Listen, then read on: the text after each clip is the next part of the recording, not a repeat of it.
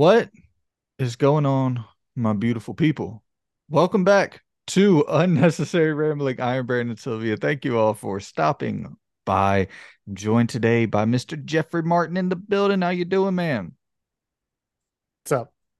no, I don't know. I was my mind was trying to race and think if something funny would come. It wouldn't, so it just went with that. How's it going, dude? Pretty How are you today? man. Pretty, pretty good. I'm excited to uh kick this off on this this lovely Monday morning. We got a good show planned for you all. Actually, a lot of a lot of good uh video game discussion to be had today. I'm actually uh, curious on on uh some of the things you you've been playing here on your list.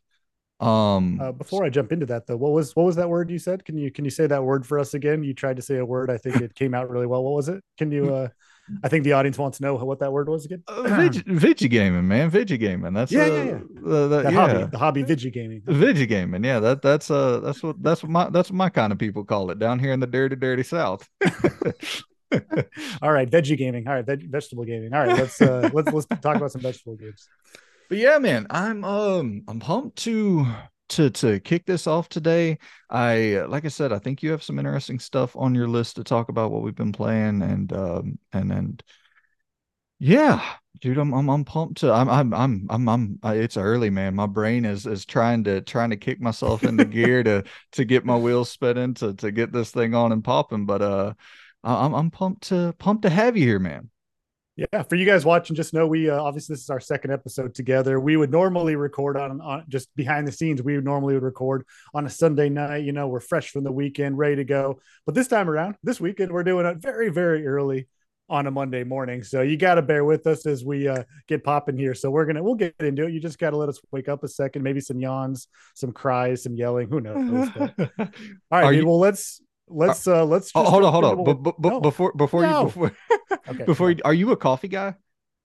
Uh, I am, yeah. So I, I drink way too much coffee, but this morning I'm trying some uh, green tea in my my manly pink mug just because I don't have another color of like one that'll last so it doesn't get cold. Nice. Um, so it's tea this morning. Normally coffee, too much coffee.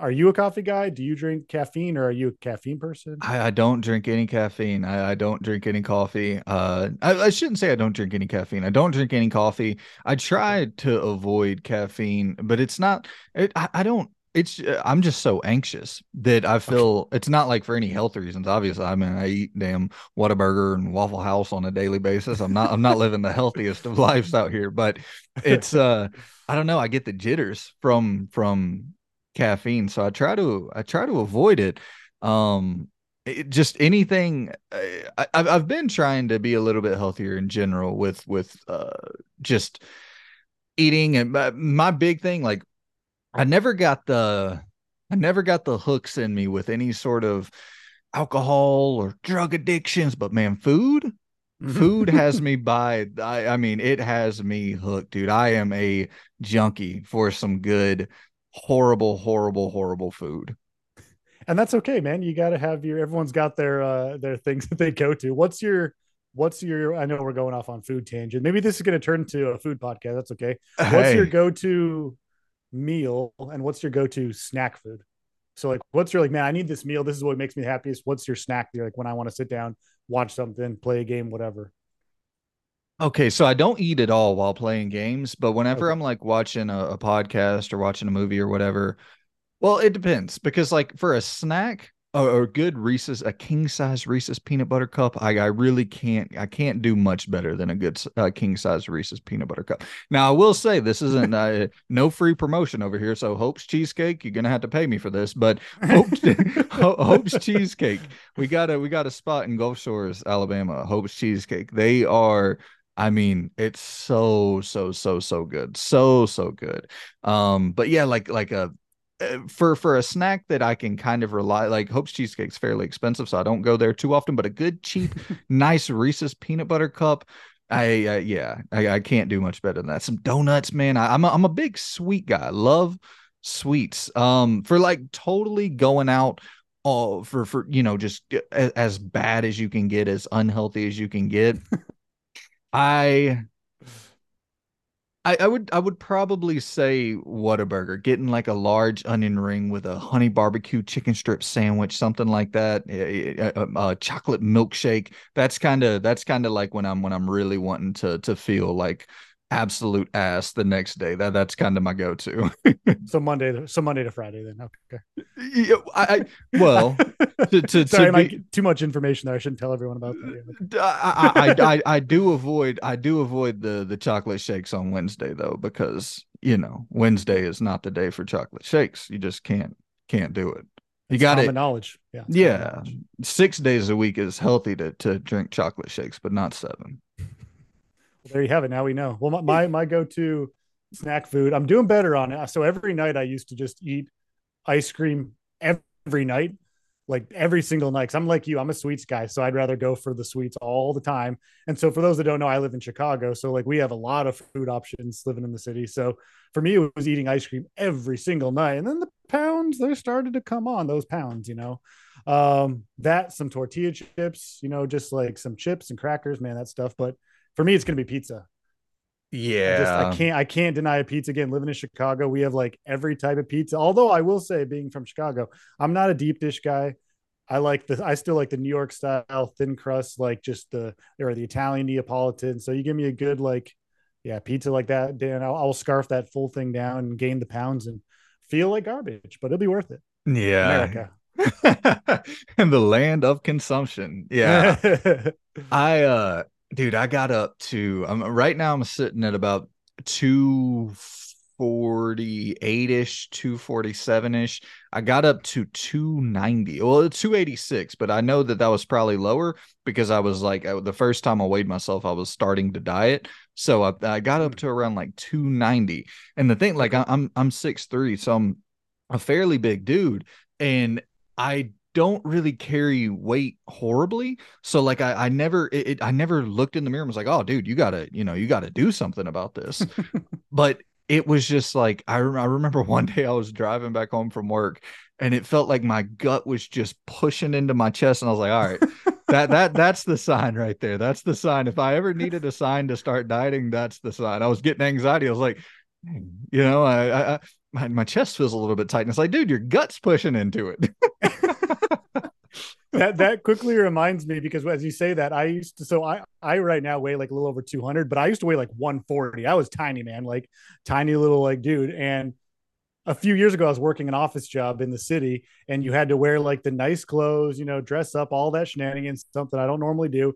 And it was during this time of like sedentary job and eating a bunch of crap at night and during the day. And to your point, I started to notice that like the the, the nice shirt that I was wearing, the buttons were popping off. And the buttons were popping off because, as you said, they were just pushing out there. So I'd look down and I'd be like, well, there goes a button. I guess I'm a fatty. Better lose that. So, dude, no, you know, a, a, crazy thing I've noticed too is that uh, I feel, and it's so weird. You know how you're you'll hear people say, uh, well, you know, what would you do if, if you didn't work? How are you going to be productive if you don't work? How are you going to find that thing that inspires you if you don't like people talk about, uh, you shouldn't retire early because you're not going to have that, that fire in you. You're not going to have, dude, I find when I'm off, when I have off days, I'm so, so, so, so, so much healthier, so much more productive. Whenever I'm, because, you know, similar to you, a lot of my job is sitting. Um, and I, I find that if I don't, like, if I have to sit for you know, let's just say uh, five out of the eight hours in a day or, or whatever, you know, whatever comparison you want to throw out there. Like mm-hmm. it feels harder whenever you're off to get that energy to to keep moving. But whenever I'm off and it's like, okay, you know, I'll go out and I'll, I'll work out for 30 minutes. I'll go and uh, do this for like, I, I feel just it's easier to keep moving. And I, I even like, I track it on my Fitbit, you know, just the, the movement and days where I'm like, the, the, the my off days i'm so so so so so much more productive in terms of like moving around and trying to be healthy than i am when i work it's it's a really weird thing i wonder if that's a common uh, I wonder if that's common, or I wonder. I, I'm not. I'm not sure, but I, I, really find that I'm way more productive when I have off days, which would is kind of antithetical to what I guess most people would assume. That's a good point and the fact that you can like recognize that about yourself do you think though it's because the other days of the week or weekend whatever you're working and so like you know you're doing that so obviously by nature of having the off days you're going to want to like feel more energized because it's like your time right if you had your time all the time i'm just trying to think of like the devil's advocate side to that point you made this yeah. is turning into like a TED talk, isn't it? Now we're like about like the, the pros and cons of like the the workforce. but I just wonder, like, is it because you know, like, because I know, like, when I work a lot and then I have a couple of days off, I feel the same way as you. Not like, but that's because I'm like, man, it just feels nice to not have to work. So I just want to like enjoy all the things. Where if it was like every day, I, I don't know. I just wonder what part of it's that. Well, I think the the thing about it that's interesting for me is like when I don't have work days, I kind of turn them into work days just with like with uh, rigorous exercise and and like I try to do things, but do things for me and not do things for work. You know what I mean? Like I still like the production, the uh, productivity of being in motion and like, but I it, it feels so it feels so much harder to really line those things up when you're busy at work than whenever you have like a total free day to yourself. It just I I I I don't know. I think I'm the perfect person for retirement because like I I don't like doing things. I don't like doing expensive things at all. Like I have zero well, video games kind of an expensive hobby, but outside of video games I have zero expensive hobbies. I don't like, you know, flashy cars, flashy clothes, jewelry. Like I'm not into any of that stuff. I, retirement for me is literally like waking up when I want and then exercising like a maniac and and finding a good podcast to listen to. Like I I I really think that for me personally, the benefits I would get from an early retirement would would far outweigh the the negatives that people throw out there of of not you know uh, you're you're not gonna be you're not gonna be productive. You're not gonna have that fire in you. I, I feel like I have way more fire in me on a on an off day than a work day but hey listen touche. That works. If that's the point you know yourself. That's good self-awareness that you can recognize that already right and that means that even if you do retire early, you'll be able to find ways to fill your time. And so more reason for everyone watching to support and, and, subscribe and watch all this so we can get the goal of Brandon retiring early. There you go. That's the I'll, new goal here. I'll start streaming my off days, just a camera just posted up for for 12 hours a day watching me watching me watch uh the the damn Easy Allies podcast or something. they, they they have like all the people love those puppy cams, right? So we're gonna have a Brandon cam, you know. that sounds inappropriate. That's that sounds like an OnlyFans thing. Never mind. Maybe hey, later, yeah. But hey, if, if maybe pay, later, maybe down the line, thousand subscribers, OnlyFans, OnlyFans, Kick, whoever, Twitch, send me out a contract. I'm, I need, I need that early retirement money. Come on, Hope's cheese, Hope's cheesecake, Hope's cheesecake. Give us a call. Apparently, send out the bucks, Hope's cheesecake. But well, speaking of our off days and things we like doing, what are the games we're playing? We we looks like we each have a few games, and there's even one game that just came out, which we'll get to that we're both playing and are excited to talk about. So, how do we want to kick it off? Do you want to start with something you're playing? Uh yeah, I'll uh, I'll go through real quick. I uh booted up Gears of War 1 for the first time. I I've never well, I played a like the first level or something with a buddy and but I, I really had no experience with it and it was just kind of hard to sit down and really appreciate it when you're playing it co-op and kind of, you know, bantering back and forth and all that. Like I couldn't really see what made Gears of War tick and playing through it this time, I absolutely did. The Gears of War is a really, really fun game. And like, oh, that's such a surprising revelation. A game that sold millions of copies and was was critically praised up and down. Yeah, it's a good game. Yep, that that that's my take. It's a it's a good game. But it really is. It was really fun and it was, you know, six seven hours i i did i do gotta say i gotta i gotta go ahead and give myself an l here or whatever you want to call it. I, I popped it on. Uh, I, I played it on the casual mode because I was intimidated at the at the little home screen. It said uh, casual, hardcore, and insane, and I was like, well, damn. If my only other option is hardcore, I don't I don't know if I I don't know if I have the hardcore. I mean, I, to be fair, to to give myself a little credit here, I knew we were going to play uh, Layers of Fear on the 15th. I knew that uh, I think it came out on the 15th and I booted Gears of War up on the 13th. And so I was like, I don't want to end up having to, you know, make this a 14 hour thing while I'm trying to go through these bosses before Layers of Fear comes out because I, I, I really wanted to uh, cover that with you. But I don't know. I always had this snooty attitude attitude towards attitude. Gears of War. I had this snooty attitude towards uh towards Gears of War. Okay. And it's totally not like me to to be like that. I would call it like a, a bro shooter, and then I just totally dismissed it in this like snarky manner, as if I was like above it. And I, it, it's weird because this is totally my style of game. Evil West hmm. that came out last year is very inspired by Gears of War, and that was like my, I think, third favorite game of the year. Um, I don't know. It's just yeah, that was not my personality. I like kind of mainstream sort of junk food, hmm. Fast and Furious esque stuff. I don't I don't mind that at all. I love a good nu metal song. I'll, I'll, I'll tune into some day. I'll tune into some some Nickelback. I I I, I, I, I like that kind of uh you know whatever mainstream broy like I, I'm I'm okay with that stuff. Um so okay. yeah, I, I, enjoyed it. I, I, loved the the limb dismemberment. I thought it was so cool to have the enemy run up on you and then like in the split second you pull out the magnum, take off their head, take them off from the waist. You got the the legs just left behind dangling. it was it was uh it was just so so fun to play. The little chainsaw gun you take the chainsaw and rip through the enemy. I thought the story was surprisingly intriguing. Uh it is very early 2000s broy but it has solid production great cinematics. Um it, just some cool boss fights. One where you're like dodging this rhino esque creature that's charging towards you, and he has to take out the beams and uh, have sunlight come in so you can use this specific weapon to like hone in and take him out. And uh, yeah, I, the only like big complaint I would have for the game is that running was just horrific running was yeah. god awful in in that mm-hmm. first gears of war game but yeah the the horror undertones for some of the sections and having to stay in the light so that those flying bat like creatures uh, wouldn't come down and take you out and uh and and you know having like diversity with with little tank sections and just a really really fun game like a, a really really fun game i enjoyed the hell out of uh, gears of war one I mean, it's cool that you go back to play some of the older games. I mean, it's crazy to think now that Gears of War 1 is an older game. You know, it's not maybe not a retro game, but it's considered that. And the Xbox 360 era, as we know, PS3 era was filled with similar types of, yeah, like the whatever you want to call them, the bro shooters, like the very like AAA, you know, box officey looking move, like action movie games.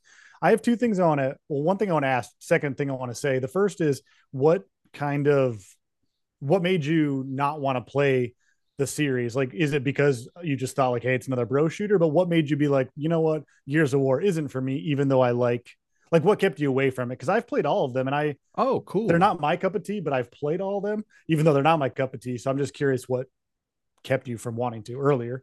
It was never like it was just uh so Gears of War came out in 2000 2005 2006 I believe like right around the launch of the 360 oh, and world yeah.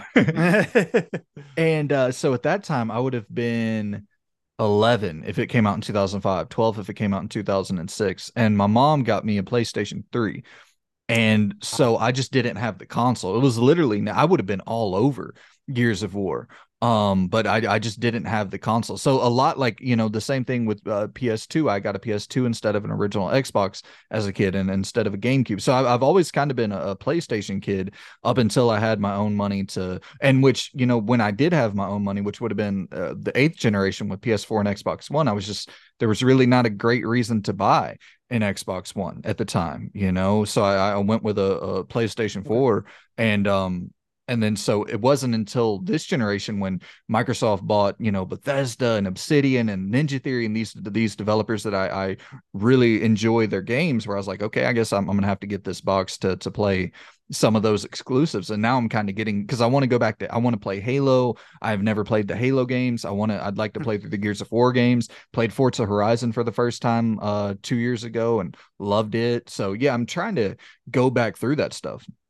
That's cool. It's cool that you're now trying to like go back and appreciate because I think that's what Microsoft and this is a tangent, but it, I guess it relates to Gears of War is, you know, Microsoft's doing such a good job, or at least a pretty decent job with allowing that backwards compatibility, at least with their bigger games, you know. And so the fact that you can go back and play Xbox 360 games, some original Xbox games too, is pretty darn crazy. And and the fact that they're also like enhanced a little bit or somewhat upscaled or you know at least minutely with the frame rate it's funny because you're the whole thing of like what console you had when you were younger. It does dictate, obviously, maybe it's obvious, but it dictates what games you're going to play and avoid until you can get a system yourself because I was on the opposite end of you. My dad bought me, my parents bought me the original Xbox and Halo. So like we, I put fond memories of playing through the OG Halo with my dad. But then that meant missing out on a ton of like PlayStation games that I really, really wanted to play until I got the money to get one on my own. So it is interesting how like you, you become so attached to those properties and that console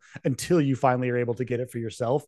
But then you almost maybe kind of like reappreciate that maybe more than you would have at the time right? Because you know you missed out on it. Totally. Yeah, I, I, I totally agree. It's it's cool going back to something that you are you can avoid the hype in the moment you can kind of look at it with fresh eyes just to see what you really think. I actually saw this on on Twitter, I believe the other day where someone was talking about film film criticism being uh not as I I don't know, just just not as as good as it once was, which you know people always do that stuff. But I, I am not a film critic. Like I, I don't really follow a lot of film critics, so I don't really know the state of film criticism. But I, I did see a comment in there where it was like, I feel that people the the usually the best criticism or the best sort of coverage is for older products and like going into it for the first time with fresh eyes because you're kind of removed from all the because oh you know are you in, with the the news that's going on about this? Are you going to talk about like it kind of can distract you from the actual product that you're supposed to be covering and you're talking about all these other things. Oh the console wars is gears of war the bro shooter for xbox. It's how's it gonna how's it gonna compete with it it's like I, I don't care about that. I, i'm playing it in 2023 i don't i don't have the uh, perspective from hmm. 2006 you know what i mean? Distracting me from the actual game which the game was was great. I don't i don't care about any of that other stuff in, in 2023 you know no, it's a good point. You're right. I think you hit on the nail on the head there. When you're removed from the zeitgeist, you know, it does it eliminates both the recency bias of a game just being out and everyone's excited. You know, I guess you could take, you know, games like Elden Ring, Tears of the Kingdom, um, you know, as examples of games that clearly people love them and clearly they're good to certain extents for a lot of people, but those are and were the games in the zeitgeist. So like if people look at it maybe like you're saying 10 years, 15 years later, will they be as beloved or will people like for example, I don't care for Elden Ring. I don't think it's that good of a game. But that being said, maybe in 10 years I'll play it and be like, wow, okay, for some reason trying it now, maybe it's better. Who knows? Yeah. That's more of a tangent, but uh it is interesting with the point you say about it. Yeah, no, I I, I agree one hundred percent. I I you know I I'm just I'm I'm not the I I know this is once again a tangent. I'm just I'm not the Souls guy. I I can appreciate you know both. Uh, here's a, tangent where we're, we're going on some damn tangents today but i i really i this is a bummer to me to admit and i i hate that this is gonna sound so not uh, not naive so one track minded so I, I, don't really know though the correct terminology that i'm looking for here but i think if That's if if Tears of the Kingdom wasn't on the Switch, it would probably be like my favorite game of the year. And I, I hate to be so huh honest about that, but it, I hate playing the Switch so so much. And it's not it's not like I'm not a graphics guy, I'm not a perform like I you know, I want eh, to to have state of the art graphics and performance and all that but it's not like that's not going to like because I, I love a good indie game like i you know that doesn't run at 60 frames or what whatever the case may be 4k but it's the controls, man. I get so used to the Xbox input and the PlayStation input where X's, you know, X and A are at the same spot, B and circle, triangle and uh and Y, you know, so it's like I, I those things are all so baked into my brain where it's like yeah. going and trying to play a game on the Switch where the you know everything is just kind of realigned slightly and I, there wasn't as far as I'm aware there wasn't a way to change that in Tears of the Kingdom. I was just like I don't I don't I don't want to do this, man. that I've never it's that's so interesting. I've never heard that point before, not just like with Nintendo or the Switch, but just in general. I think we should file that away because that could be a really interesting subtopic for another episode of like, would you enjoy a game better if it was on XYZ platform? We should file that away. If, if anyone is interested in that, let us know in the comments too. That could be a whole fun little segment because yeah. that gets my brain churning because I didn't never thought about that until you just mentioned it, but like you, I also really don't enjoy playing most games on the Switch unless it's like a game I'm playing with my wife, like a platforming game or something. But other than that, I'd rather play it elsewhere. So I hear you, but we'll file that away. Maybe we'll come back to that as a topic because that's interesting. Yeah, yeah, for sure. That that that is uh that is an interesting topic. Well, go ahead and hit me with your uh the the game you you want to kick off your list with.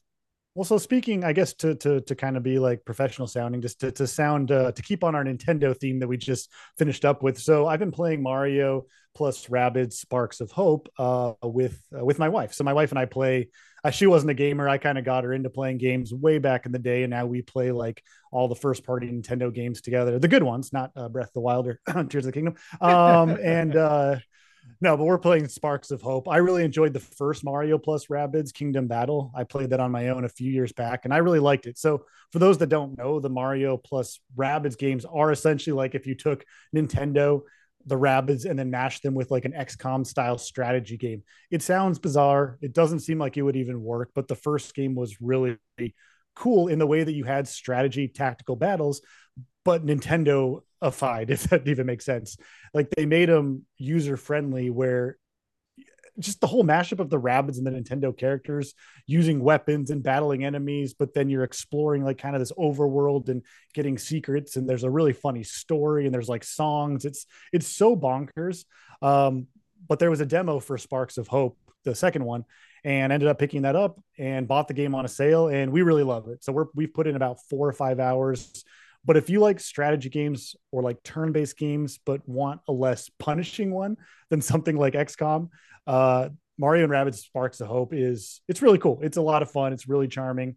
It's a good game to play with a partner who's maybe not into games or isn't as invested in games like we are. So yeah, so that's one that I've just been playing on the side uh, with her.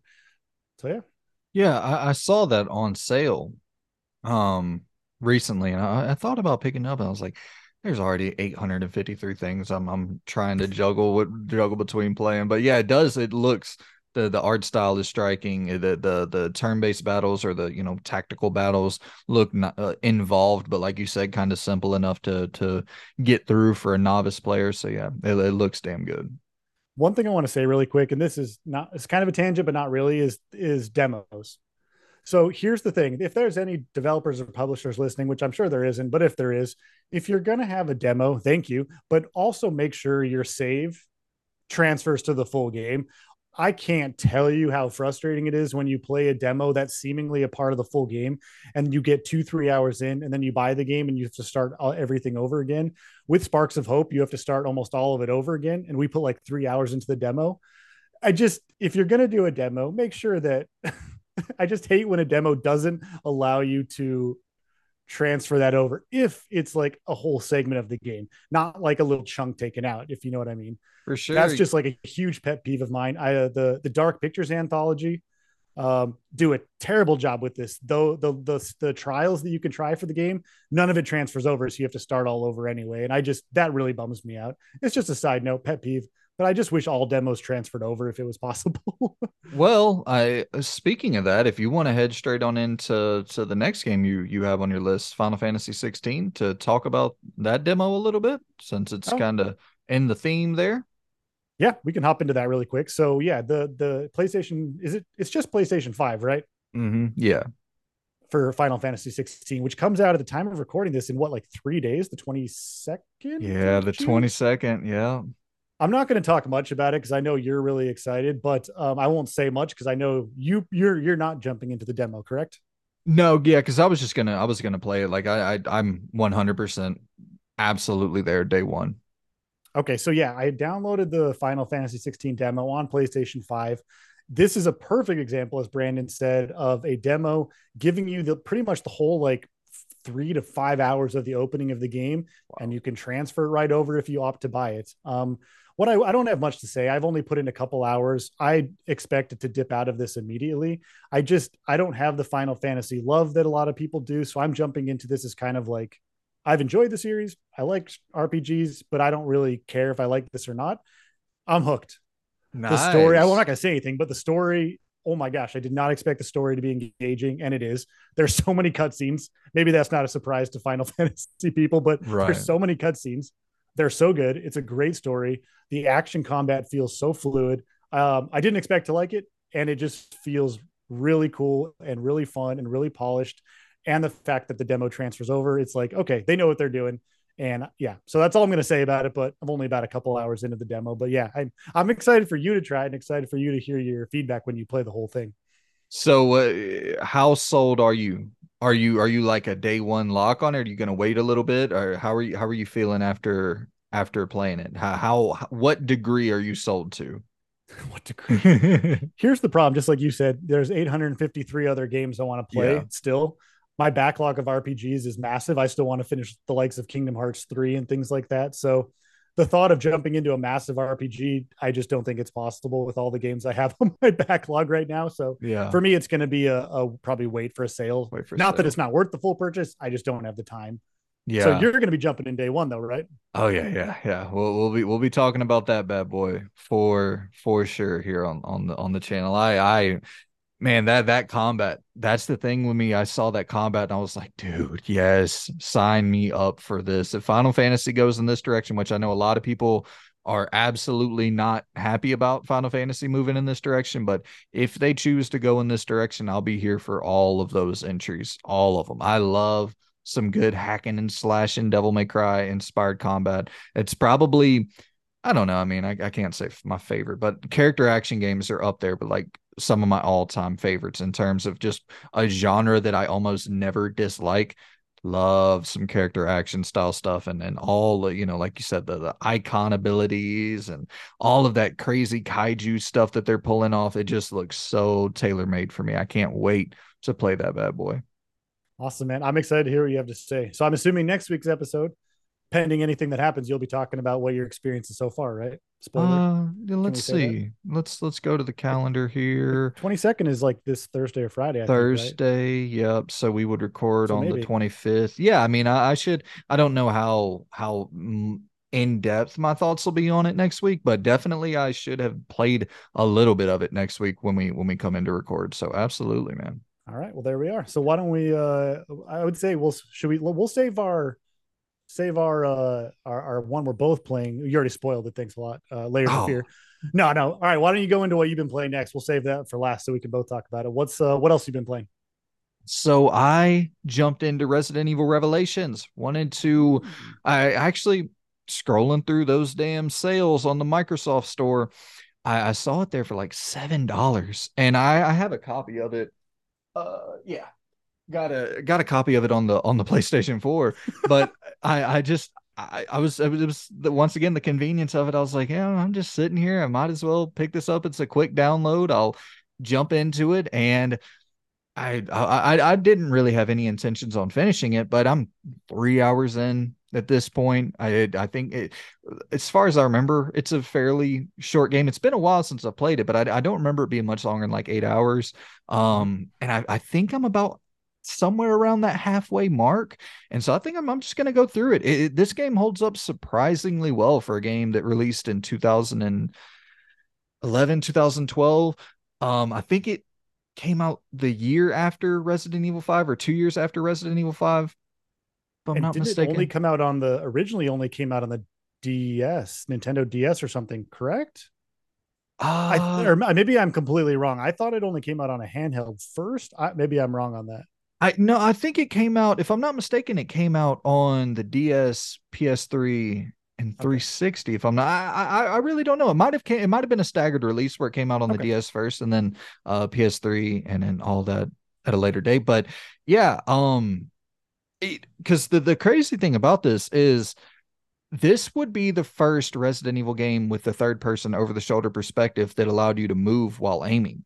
And that's mm. such a like, like RE6 would have been the first one in the main series, like in the numbered series, but this was the first game to introduce that. And that's a huge game changer, especially when I think RE5 came out in 2009 and this came out in like so this was a couple years after RE5 but it was even at the time when RE5 came out and you weren't able to move and shoot after seeing you know uh, uh Dead Space and Gears of War and these other games that that feature was a little becoming more common, it was mm-hmm. like it, it was weird that it wasn't an option in Resident Evil 5. And I guess it could have been some sort of immersion tension building thing that they were wanting to do by keeping you keeping you stagnant, keeping you grounded and having to kind of face the the enemies oncoming, but I don't know. I I love the addition of moving and shooting here. I, I, I actually really like the addition of the little dodge mechanic that they have in in Revelations. It's simple, but it's uh I actually let me let me take that back. It's very very uh can be very very clunky but once you kind of little you figure you figure the workaround out where you just rotate the you rotate the uh the the analog stick while holding a it becomes really simple you can kind of avoid most uh, most enemies other than like the the big boss enemies so you can kind of cheese your way through it but I, I I don't mind that, especially going back to it and playing it in in 2023. I you know having if, if I'm I try not to overuse it, but if I'm in a situation where I'm just bombarded by these these you know creatures coming at me, I'll, I'll spam that little I'll spam a little dodge stick and get out the way. But it's uh it, it's a really the, the people were kind of split on the episodic nature of these revelations games where mm-hmm. it's told in chapter increments and i love that because it's okay. constantly giving you something fresh a new perspective new characters a new setting and I, I like variety. I, I, I know people love you know just going through the Spencer Mansion, going through the the Raccoon City Police Department. I do too, but for me personally, having that variety and kind of like constantly giving you some new toy to mess around with some rather it be a setting or a character or whatever i mm-hmm. really really dig that. And also it's a main resident evil story. You know what i mean? Like this is you're talking about jill and chris who are you know i mean they've been there from literally the first game and this is furthering their backstory a main kind of main canon lore and then adding on new characters with parker who is uh with Jill and then Jessica who's with Chris and then there's interesting character dynamics there that are created and kind of uh Chris and Jessica's uh it's not a will they won't they it's Jessica kind of having a slight obsession with Chris and Chris wanting to to go and save Jill and Jessica kind of being uh, put off by that at times. It's just a funny there's there's a little bit of, of levity, a, a nice uh, dynamic that's going on there. Like at one time, uh, Chris is being bombarded by these wolves that are attacking him, and you're you're literally just blasting wolves all over the place. It, just I mean, so close to the damn uh, edge of death. And and as soon as you get freed, as soon as you get saved, Jessica goes right back to talking about your relationship with Jill. And it's just it's so campy and silly. And but also you have the moments of more like tense survival horror where when you're playing Jill and, and Parker's segment, well, specifically when you're you're playing as Jill, um, that is very much a traditional survival horror game with the the ship setting. You're on this like cruise ship of sorts. It's humongous expansive tons of uh backtracking that can be done there but not not over mm not overdone with the backtracking. Like it, it kind of guides you in the right direction, but there are, you know, little loops you can make. Okay, I'm going to go and grab that shotgun. I'm going to go and uh, grab this customization parts for my weapons, which that another cool thing as well. You can customize your weapons, have little hmm. different bonuses that you add on from little things you find out in the world. And yeah, I, I really, really, I, I enjoyed the hell out of this game when I played it, but I, I enjoy it. Um, I, I enjoy it still to this day, I think it still holds up really, really well.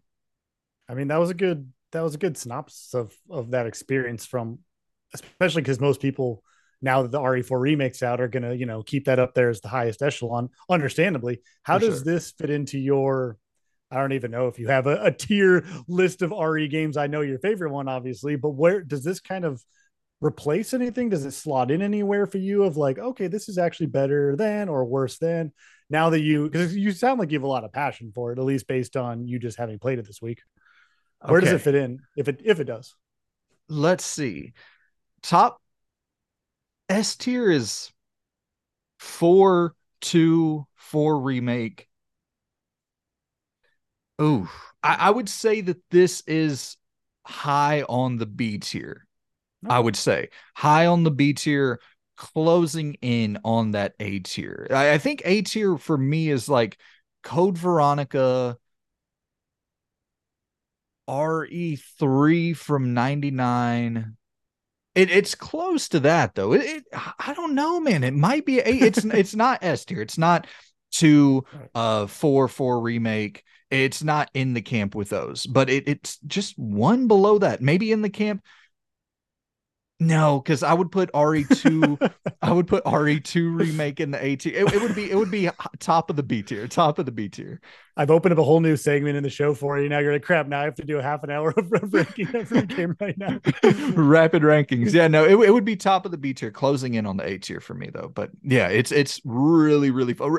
It's uh, like the only thing that's slightly dated, and it it makes you appreciate the remake so much more is that you're led into this animation when you're walking through doors. So you can literally like you have to take two steps when you walk into the door without being able to control your character. So you can just be led straight in to an enemy. And it's like you can't really uh, you can't have any sort of plan of attack with a lot of the the the doors. You're just kind of led right into and you have to figure it out from that point forward. I love the literally uh, you know everything in real time opening the door in resident evil 2 and kind of you know being able to, to bob and weave a little bit picking off an mm-hmm. enemy like that that eh, that's definitely one of the areas here where you're going to feel the age the most. But other than that and a couple little things it, it's it holds up really well you you made me want to jump back into it because I have it on Xbox. I've I've jumped into that game two or three times. I'm not as I love Resident Evil. I'm not as much of a fan as you are. I'm more Silent Hill, but I've played Revelations.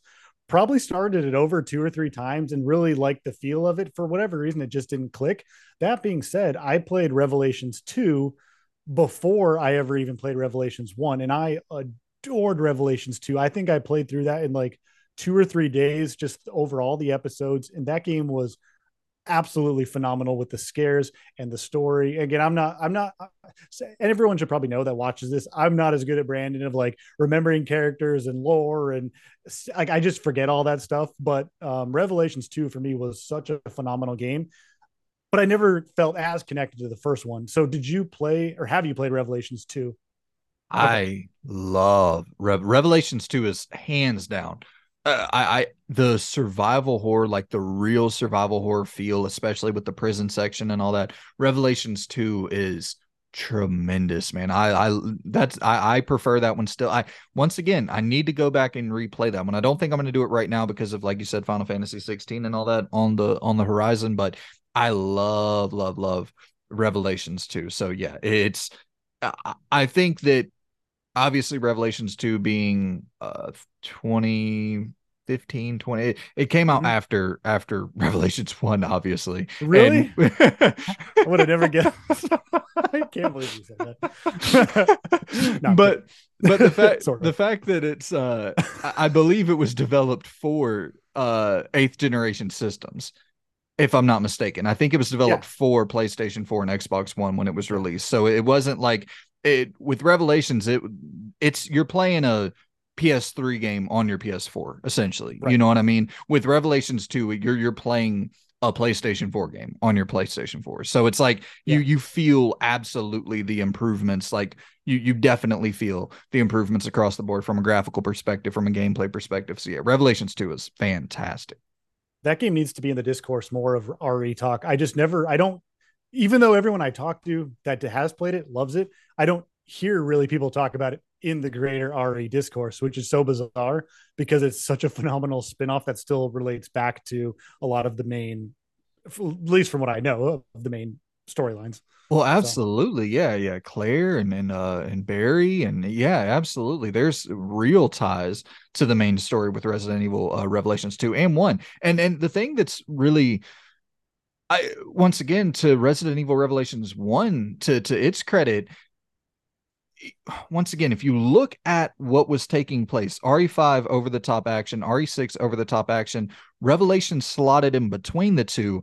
And I think the fanfare and the the praise from the people, you know, the hardcore Resident Evil fans who really got behind Revelations 1 because it felt like a little bit more of a return to form, especially with um the the Jill section and you know Chris still had his over the top action the two new characters but the the it, it felt a little bit more it felt more traditional and you could kind of start to see the wheels turning from that point. Then you go on into Revelations 2 and then finally with RE7. But weird thing is I feel like Revelations 2 and 1 are almost more of like main canon Resident Evil games hmm. than RE7 and RE8. RE7 like there's there's ties to the main lore uh, towards the end, but in RE8 there's definitely ties to the main lore, but uh, Revelations 1 and 2 are like straight up main canon Resident Evil games. So, yeah, yeah. I definitely recommend playing it for anybody who's looking to go through. If you're looking to go through like the full main series, the numbered entries, definitely slot in uh, Revelations 1 and 2 and Code Veronica without a doubt. Uh, agreed. Agreed. Nice. That's awesome. I, yeah. Well, I'm excited. I, will have to jump back into the first one now that you've talked about it. You got me excited about it.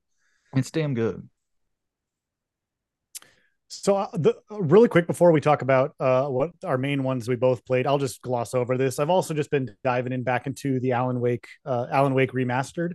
So, I played the original Alan Wake on the 360 years when it ago when it first came out. I adored that game. I know a lot of people aren't a huge fan of it for a lot of reasons because it's like not quite survival horror, but it's like kind of action, but not that scary. Blah blah blah. I absolutely adore the first game, um, but that was because I had a 360 only at the time, so it was like my option to play for a good survival horror game on 360. One of the good ones. Obviously, there's plenty more. Um, anyway, I've played it like two or three times since. I just adore that game, but obviously we all know, or most of us know, Alan Wake 2 is coming in October. That's the game currently I'm most excited for for the rest of this year. So this last week, I just wanted to get that vibe, that kind of like Twin Peaks B horror camp, like Bright Falls, Northwest United States feel. So I just kind of dove back into Alan Wake, uh, remastered for a couple hours, and I gotta say the the world building and the characters and even the whole light and sh- like light and darkness where you have to shine the flashlight and burn off the darkness. I know people think that's so dumb. I really like that because I love that kick of when the light kind of explodes off the um, what do they call it, the taken or whatever, and then you have to take them down and shoot them. But it, just exploring that world and the whole Twin Peaks vibe is I, I love it. I love that feeling. So I'm not planning to like finish it again. I'm just more diving back in here and there to get that Alan Wake vibe prior to Alan Wake 2. So just yeah, just been diving into that. You like do you I can't remember if you like Alan Wake or not. I couldn't remember if you've if you were a fan of it or not, or even if you've played it or not. I couldn't remember. So I played through about three fourths of the game, half the game, something like that, whenever it got remastered, because I once again didn't have a 360. Um, I like it. I love the story, man. The story was amazing. I thought like they did a really good job with jump scares, which is something that you know, a lot of people shit on jump scares. I, I don't really mind a good jump scare from time to time. And and I think Alan Wake did it in a nice subtle way that it didn't feel like too intrusive, but like you could see something pop out the corner of your eye. It's like, oh wow. You know, that kind of jarring feeling that you got from Alan Wake. Um, I, I just didn't love the combat. That was the only thing with me. I just didn't love the combat. So leaning in, I I really hope they move a little bit away from the, the flashlight thing and then you know having to to you know shine the light and then pick them up. Like I really hope it kind of gets more straight up third person shootery with like the Resident Evil vibes. I did see a little bit of of the the uh, flashlight coming into play in that that uh gameplay trailer that they put out, but yeah, I I, I like it. I didn't like it enough to finish it. And it was just down to the combat, the story, the presentation, all that I really loved. Interesting. Okay. So there you go. So it's funny how like I really enjoyed the combat part. You didn't, but there was the cohesion of the story we still like. So there you go. Yeah. That was just a quick one, but and we'll we'll be talking more about Alan Wake 2 at the uh the close the the closing topic, the final topic that the that the good people voted on. Will Alan Wake 2 is definitely the inspiration for for that conversation. So it's uh yeah, a, lot to a lot to dive into there with with uh, that final discussion. But we I'll are. Let you, I'll let you kick off. Um, I'll let you kick off the next one because I think we're kind of wanted to do this a little differently for everybody with the next game that we both tangentially have been playing a new release, right? Yeah, for sure. Yeah, uh, Layers of Fear, the the 2023 reimagining. Would you call it? Yeah, I think that's a good. That seems like a good word. Okay. I think so, they may have used that, but it's a good word. so I uh, just to lay the groundwork. I'd never played Layers of Fear 1, never played Layers of Fear 2. And so I was going into this fresh. I have to be honest, Jeffrey, I am not the biggest fan of these kind of walking sim ish horror titles. Having said that, I really, really enjoyed uh, this game. I, I I played through it in like two days. I was really hooked by this game and just the weird setup of the narrative of kind of uh, my, my favorite thing about this game is it almost feels like a choose your own adventure but just in your in your movement like do I go down this hallway or that hallway? I have to make that decision because I know that the door behind me will probably be locked and then that's going to open up into a new a new world and then it's like almost such a silly comparison, but almost Ratchet and Clank Rift Apart esque, hmm. where you're constantly swapping in between these worlds instantaneously. It's very impressive from a from a technical perspective. What what is going on here with um with Layers of Fear? I, I it's a tale of two halves for me. The first half of the game I really really really enjoyed. The the uh, do we want to get into uh, well, well, I'll just say that the first half of the game I really yeah. enjoyed. Let's avoid spoilers, but we can. I mean, we can say because it's still broken up into segments. That's not a spoiler because it's basically real quick. I won't ruin your tangent, or not your tangent. I won't ruin what you're saying, but basically, for those that don't know, this reimagining of Layers of Fear, because I'm someone that played all the previous ones and, and like a lot of it, where that's what's cool about our perspective. This reimagining is essentially Layers of Fear one and all of its DLC, Layers of Fear two and all of its DLC, but there's an overarching story that grasps onto it that links everything together and then intersperses a bunch of new stuff to flesh it out into one full game. So that's all I wanted to say because I think we have that unique perspective of you never playing it, me playing it, and now playing this one together. So sorry, go ahead. No, that that was pretty much it. I was just saying it's a tale of two halves. The the first half of the game I really really enjoyed.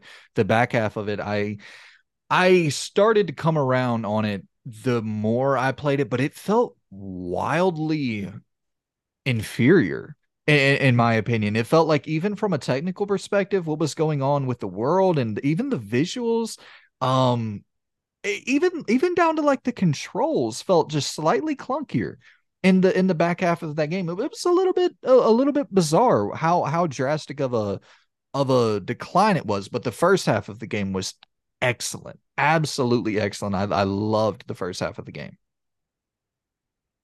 What What's interesting about you? It's it's cool hearing you talk about it because it's very much reminiscent of when Layers of Fear the original came out, and then Layers of Fear two. Because Layers of Fear one, when it originally came out, was just that a walking sim horror game. I, I, personally adore that because I like that feeling of just walking through like a haunted house. And sometimes I just want to turn my brain off and explore.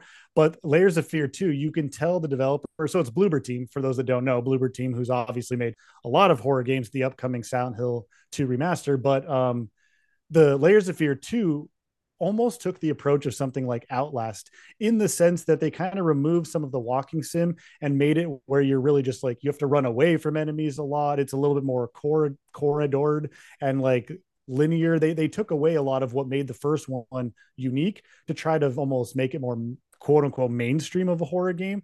But by nature of what you're saying, it almost made it more antiquated. Where yeah. the first one really leaned into like you turn around, the room's different you look up, the room's different. Just like you're saying, that is as someone that played the first to seeing this new one, where I think they redid it in Unreal Engine 5, yeah. I believe. Holy crap. As someone that played the first to this one, seeing these new worlds just quickly like swap, I, I don't know how that wizardry is done. And they deserve to be so praised for that because it's truly incredible.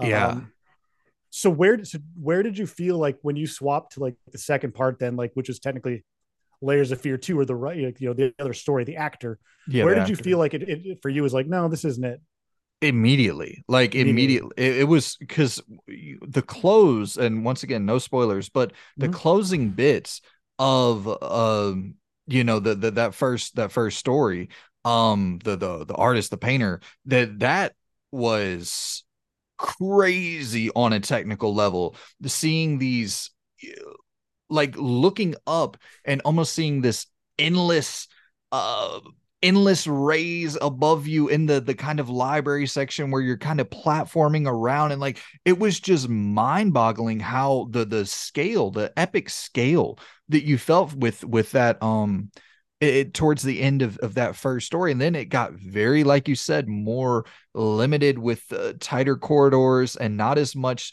quick swapping to these new uh the, the these new locations on the fly it was a little bit more felt like you said more traditional a little bit of backtracking going on a little bit more of of a little bit more explorability in the the ship mm-hmm. setting, but it wasn't it just didn't have that kind of technical wow factor that the the the first part of the game had. And i, I noticed that instantly even from like just very very small details. It, it was it was weird. It was kind of jarring. Hmm. so to be fully transparent you know i know so you've you obviously finished the game the, I, the new one we're talking about right? I finished everything and, except the uh the the two little uh, there's like two little dlc add-ons. Okay so yeah, just for full transparency for anyone wondering, I don't want to, you know, have any like, you know, not being up front. You finished it all. I've only currently at the time recording this played through the first half, which is like technically the layers of one fear one, the painter story, which, you know, with all of like the lighthouse in between like story that kind of glues it all together without spoilers of course.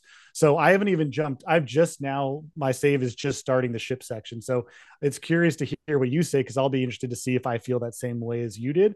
So i right. just want to be fully transparent of of of kind of where we're both at with that having the perspective of one that's played it one who hasn't you finished it now i'm working on finishing it. So just so people know. Yeah yeah. The the one thing i will there's one section in, in uh, not to spoil anything but it's this black okay. and white section in in part two the actor story and how they use like little splashes of color in that was was uh, very very impressive uh, on that front. But i i want to kick it to you man. What what did you the the first half of that game what are your kind of overall takeaways from it? Because i i I loved like really and and I'm not in to these style of games at all but how how immediate the how immediate it delivered new things to you it just it, it, like kept my lizard brain going where i was like I, I can't quit doing this. Like you're constantly giving me something new to look at something new to digest from a story perspective. Like i was just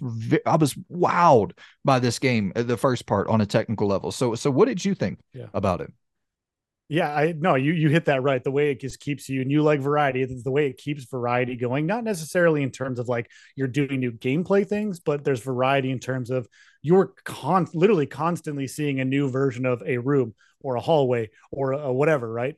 And so this isn't a spoiler. This is just part of the story. So essentially, this first part is called the painter, and you just you you play literally as that a painter who unfortunately has had some family downfall, we'll just call it. And it's him painting his magnum opus. I'm not going to say any more than that, but it delves into very, very deep psychological horror, um, very touchy themes at times, and it's very a challenging story. But here's what I'll say the first layers of fear from years and years ago, this may be like a hot take, is one of my favorite horror games. Period. I had I but again, I like that walking sim style. I love going to haunted houses, like you know, haunted attractions. So for me, Layers of Fear feels like a gamified haunted attraction.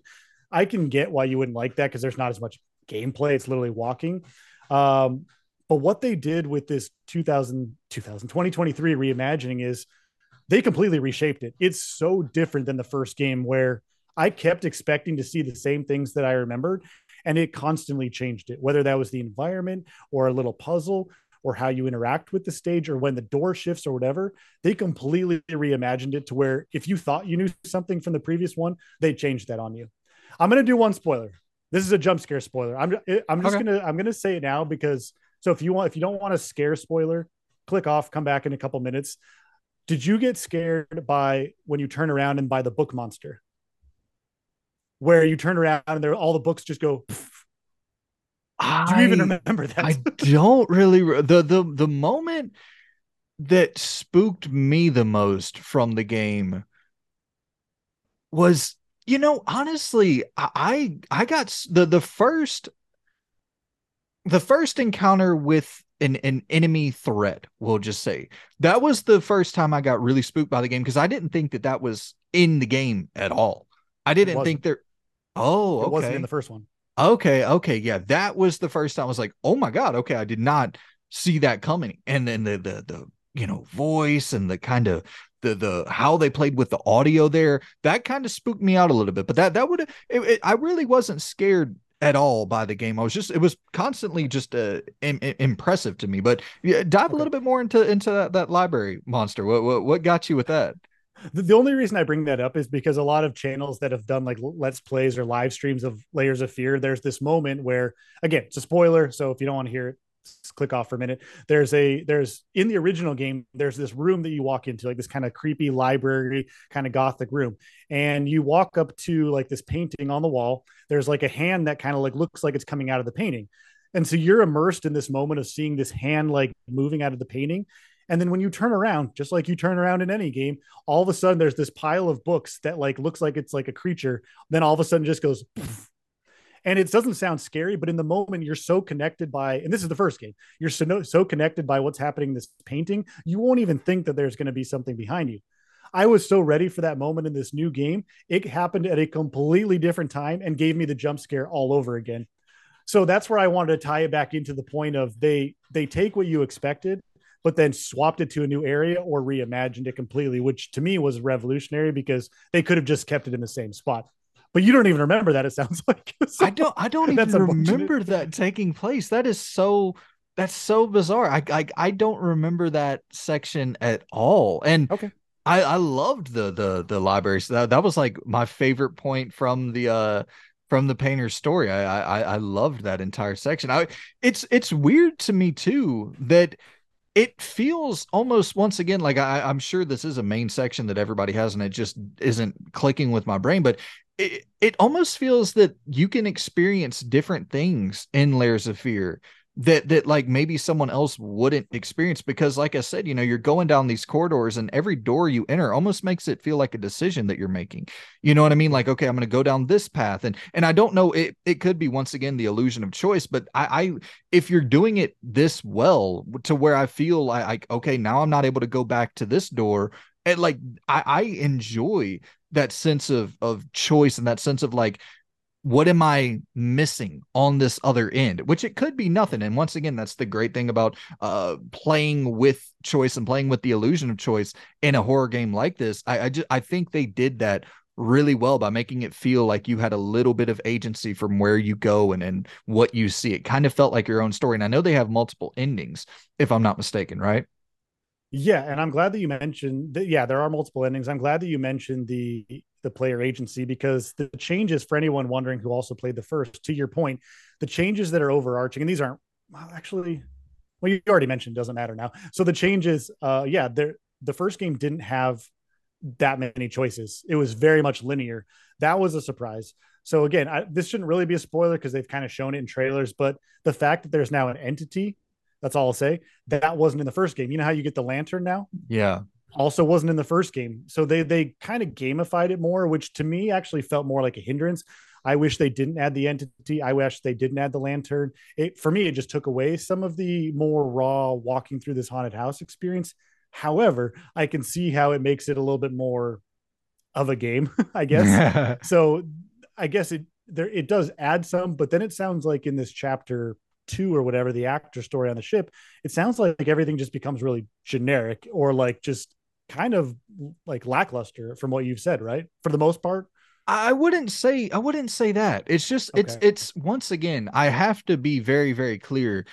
I loved that first half. So the fact that it was a, a, few steps back for me, it didn't mean I hated the second half or thought it was, you know, just not up to snuff. It was just like not on par with the first part of the game. That that that painter story was absolutely excellent in my opinion. And it was just a it wasn't quite as good as as the first part. I, I to to go back for a second for what you were talking on before about the adding the entity. See once again the the kind of differences there is that was like my favorite part of the game. I okay. loved having that voice in my head and running around and trying to find you know the little cogs to, to turn the wheel and and uh, this entity is charging at me and i never know where they're coming from and i'm having to keep my you know keep my lantern prepared at all times and just the the looping nature of sort of the the environments that they created where you're having to run from this character mm-hmm. I, I really really enjoyed how that was set up not to spoil anything for you, I did not like how they did it in the the part 2. you use a flashlight and i think the mechanic is really cool with the flashlight that you use and i won't go too much into that but mm-hmm. the w- how they use the mechanic with the flashlight ends up kind of playing out as like a film reel and mm-hmm. you you you have these interactions with mannequins and that is really cool to see that play out and it's once again you're you're changing you're shifting the world on the fly but it just wasn't nearly the threat wasn't nearly as intimate wasn't nearly as scary as the threat in in the the the painter story. Also okay. weird weird uh, uh tie here. I know this came out way before the Amber Heard Johnny Depp thing, but I was constantly thinking about the Amber Heard Johnny Depp thing while playing through the Painter story because there's so much of that kind of that that crazy, you know, can I say the thing about a finger cutting off a finger and and you, you already know, said it now, so sure. and, and, and, and drawing on walls with your blood and stuff. It's like, okay, okay. Which once again, this came out before that, and I'm sure all of these tortured artists have these ridiculous, stupid relationships where it's sure. just an absolute hellscape to to deal with. But uh, but it, it felt very it, I was like, oh my God, is, are they pulling from this? But once again, it, it came out before that trial. But I, my brain constantly kept going back. It's like, well, am I going to find a damn turd in the bed here? What, what, what, what we got going on? but, but I think that's a, that's a great point though, because it just points to the variety in the game and how they clearly know how to constantly pride, provide psychological scares and provide that variety that you like, where you really just don't know what you're going to get. Eh, more so in the first section, but my, I have a question for you, and this is this isn't it's kind of a tangent, but kind of not because of the development team, Bloober team. How do you? I'm trying to think of how to phrase this. So the upcoming Silent Hill 2 remake, which we don't know really too much about. So Bloober team is the one doing this. How do you feel, at least having played this Layers of Fear reimagining? Does this give you more hope that like, wow, they know how to create a creepy world? Does it give you less hope? I'm just curious from your perspective how does that make you feel about them handling the upcoming Silent Hill 2 remake? That's maybe a little bit too tangential for us, kind of like reviewing this game, but no, yeah, no, it's uh, that's I'm just that's curious a, of your thought. That's a totally that segment totally ties in. It's uh, hmm, okay. Once again, there is next to no gameplay here, and and and uh, you know which I I one totally vibed with in the in that first part of the game. I was it was a okay with me, but Silent Hill I, I don't know how Bloober is going to handle gunplay and the third person movement. Like these are things uh, with like the medium was a third person perspective, but once again, no no gameplay really going on there. No, especially no combat. Um, and I yeah, I should say no combat, not no gameplay. There's gameplay, but there it, no combat. I haven't seen Bloober execute combat at all. And that's still the main question mark for me. If they can nail that, th- I have no worries about Bloober executing on the atmosphere with Silent Hill. I, uh, not to be disrespectful here, but Bloober has developed games that I think are just as atmospheric as any of the Silent Hill games. They are excellent, excellent with that. You, I, in my opinion, the first part of, of Layers of Fear one of, of what we played, that that's about as good of of atmospheric horror as I've ever seen in my life. I mean, that's cool to hear you say that because I didn't, I honestly didn't going into this day, I didn't know how, I really just didn't know how you feel about it. So that's cool to hear that. I agree with you completely, though. I think that they nail atmosphere perfectly. And as we know, Silent Hill, we won't keep going on the Silent Hill thing much longer, but um, Silent Hill is so much about atmosphere. So yeah. that if they can at least bring that side of it, it was just cool to hear your perspective of of of their atmosphere. I want to ask one last quick thing about the story, real quick, if you don't mind. So the overarching story of this lighthouse, there's this like there's this woman who's trying to write a, again, trying not to keep it spoilers, who's trying to write a story. It's like a mother and son thing on a phone call. They're figuring out things. She's at this lighthouse. It's very vague, but it kind of ties all the stories together. Like she's the overarching omniscient one, if you will. Did you like these connecting dots of this lighthouse story and this woman who's writing the overarching part? Did that feel like it connected things for you? Did it feel like it wasn't necessary? I'm just kind of because that's not obviously in the first games. So I'm just curious oh, how okay. that felt to you, this overarching narrative.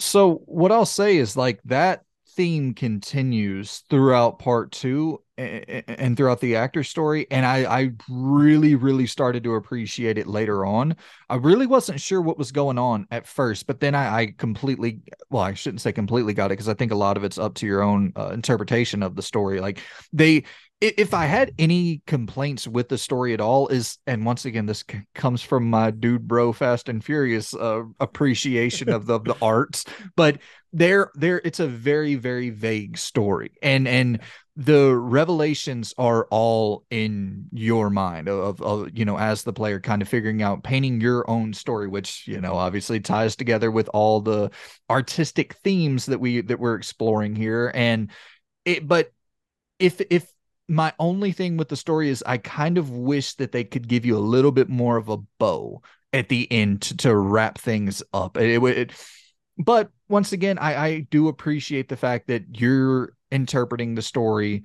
how you wish especially with that that first part the first the the second was a little bit more wrapped up and felt more conclusive to me but the first part it is very much your own interpretation and from the writer's perspective um really I'll say really, really impressed with that conclusion as well. So yeah, I, I, enjoyed having that connective thread and the the sort of muse and the the whole you know just just in this this uh lighthouse that that is feels constantly like decaying and corrupted and and using that as your energy source to to, to allow you to write like yeah it, it felt like its own element of horror that that was detached but connected to the the two bigger plots.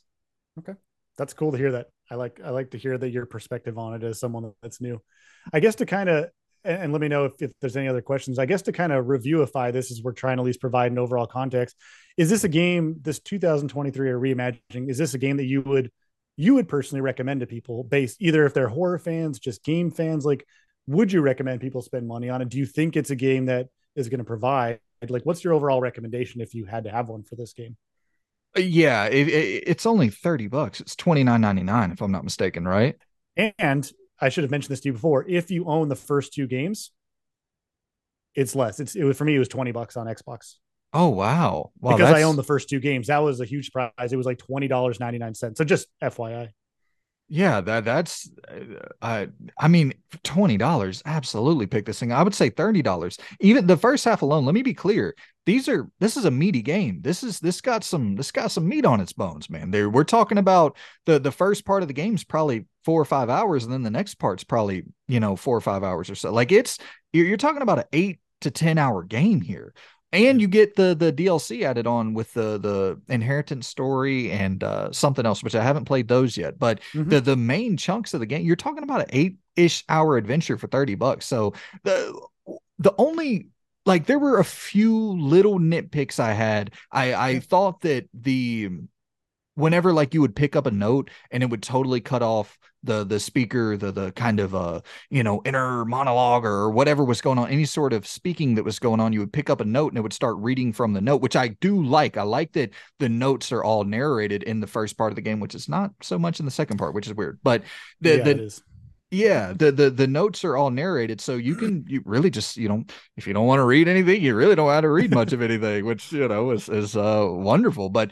it the the the unfortunate thing there is it'll cut off like if some big moments being presented to you in the story and you pick up a note it'll cut off the the the speaker for the main part of the story and start reading the note and then for me it wouldn't go back to to speaking in the the main narrative and also a lot of the the in terms of the dialogue in general it felt jumpy like it felt like the the hmm. speaker would and it didn't feel like it had like natural pauses, which okay. you know it's not huge complaints, but those would be kind of my only two complaints, along with the second part not being quite up to uh, on par with the the first part of the game, in my opinion. Okay, no, that's good. I mean, those are the things I think people want to also know if they're going to be spending their money. On a quick side thing, because I know some people are interested in this, the first layers of fear I keep going back to it because again, it's still the first game and the second one reimagined. It's not completely new. The first game, at least on Xbox, just didn't have good performance. The frame rate was abysmal. Like it oh, was, wow. it was constantly all over the place until they eventually fixed it. For anyone wondering, this new version, at least in my experience, you can tell me otherwise. On Series X, flawless. At least I didn't expect encounter any. The only issue, actually, I lied. The only issue I did encounter was there's like this section where you have to pick up telephones, uh, and then you have to like put in numbers on a rotary phone. That yeah. for me glitched a couple times. Did that happen for you, where like it didn't always, yeah, like like spin right, or you had to reset it or something? Yeah, yeah. You okay. you would type in the number correctly, and it would either like you wouldn't it wouldn't pull far enough when you're holding down our, our right trigger or whatever. Yeah, it, that happened to me as yeah. well. But but above and beyond that, the game feels great, and there is a quality mode and a performance mode. Some people like to know that in the options menu. If you want to choose with even the best visuals, you can do a 30 FPS mode, um, and then you can also do the performance mode, which is how I played 60 FPS. So just know a lot of people do care, especially when it's a first person game. Uh, yeah. The frame rate, at least on Series X, is that where you played it? Yep, played it on Series is, X. Is flawless. Yeah. So just that's at least a good thing to keep in mind. Yeah. I would I would recommend this game again. I, I, full transparency, I've only played the first half of this one, so I can't take that with a grain of salt, if you will. Then, since I haven't played the back half yet, but as someone that played the original ones, even with just the painter story alone, yes, yes, just fully yes, I would recommend this if you're a horror fan. So. Well, okay. So let me let me uh let me ask you this: If you okay, uh, I I think that that painter story that to me feels like a full game.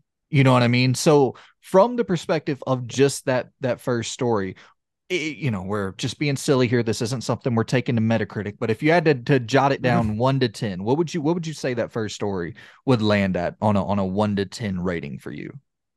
Oh yeah, I mean for me that's easily a nine or nine point five out of ten. Yeah, it's yeah. it's a it's just the atmosphere, the scares, you know, I mean, that's subjective, but the atmosphere, the scares, the story, the way it just pulls you into it hour by hour. And, and there's separate chapters you can go back and explore. Like just the way they weave it all together for me is a near perfect, is a near perfect experience, even with a couple of those little like phone bugs and things. Um, yeah. So I would give it close to a 10 if it was if it was me. I know that's high, but that's I love it. So yeah. What about you? How would you give the first one and how would you give the whole package and then having played it?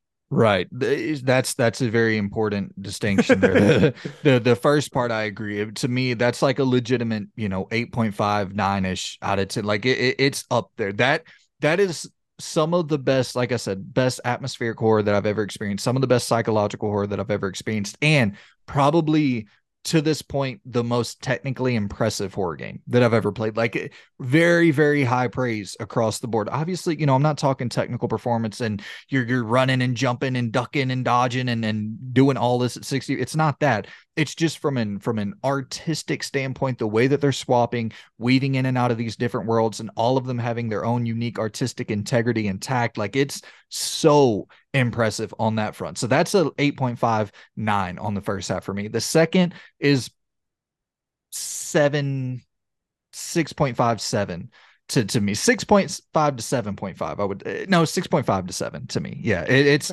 it's a it's a big big big big big drop but it's still not bad. So I think it rounds out to me at like a low-ish eight or so.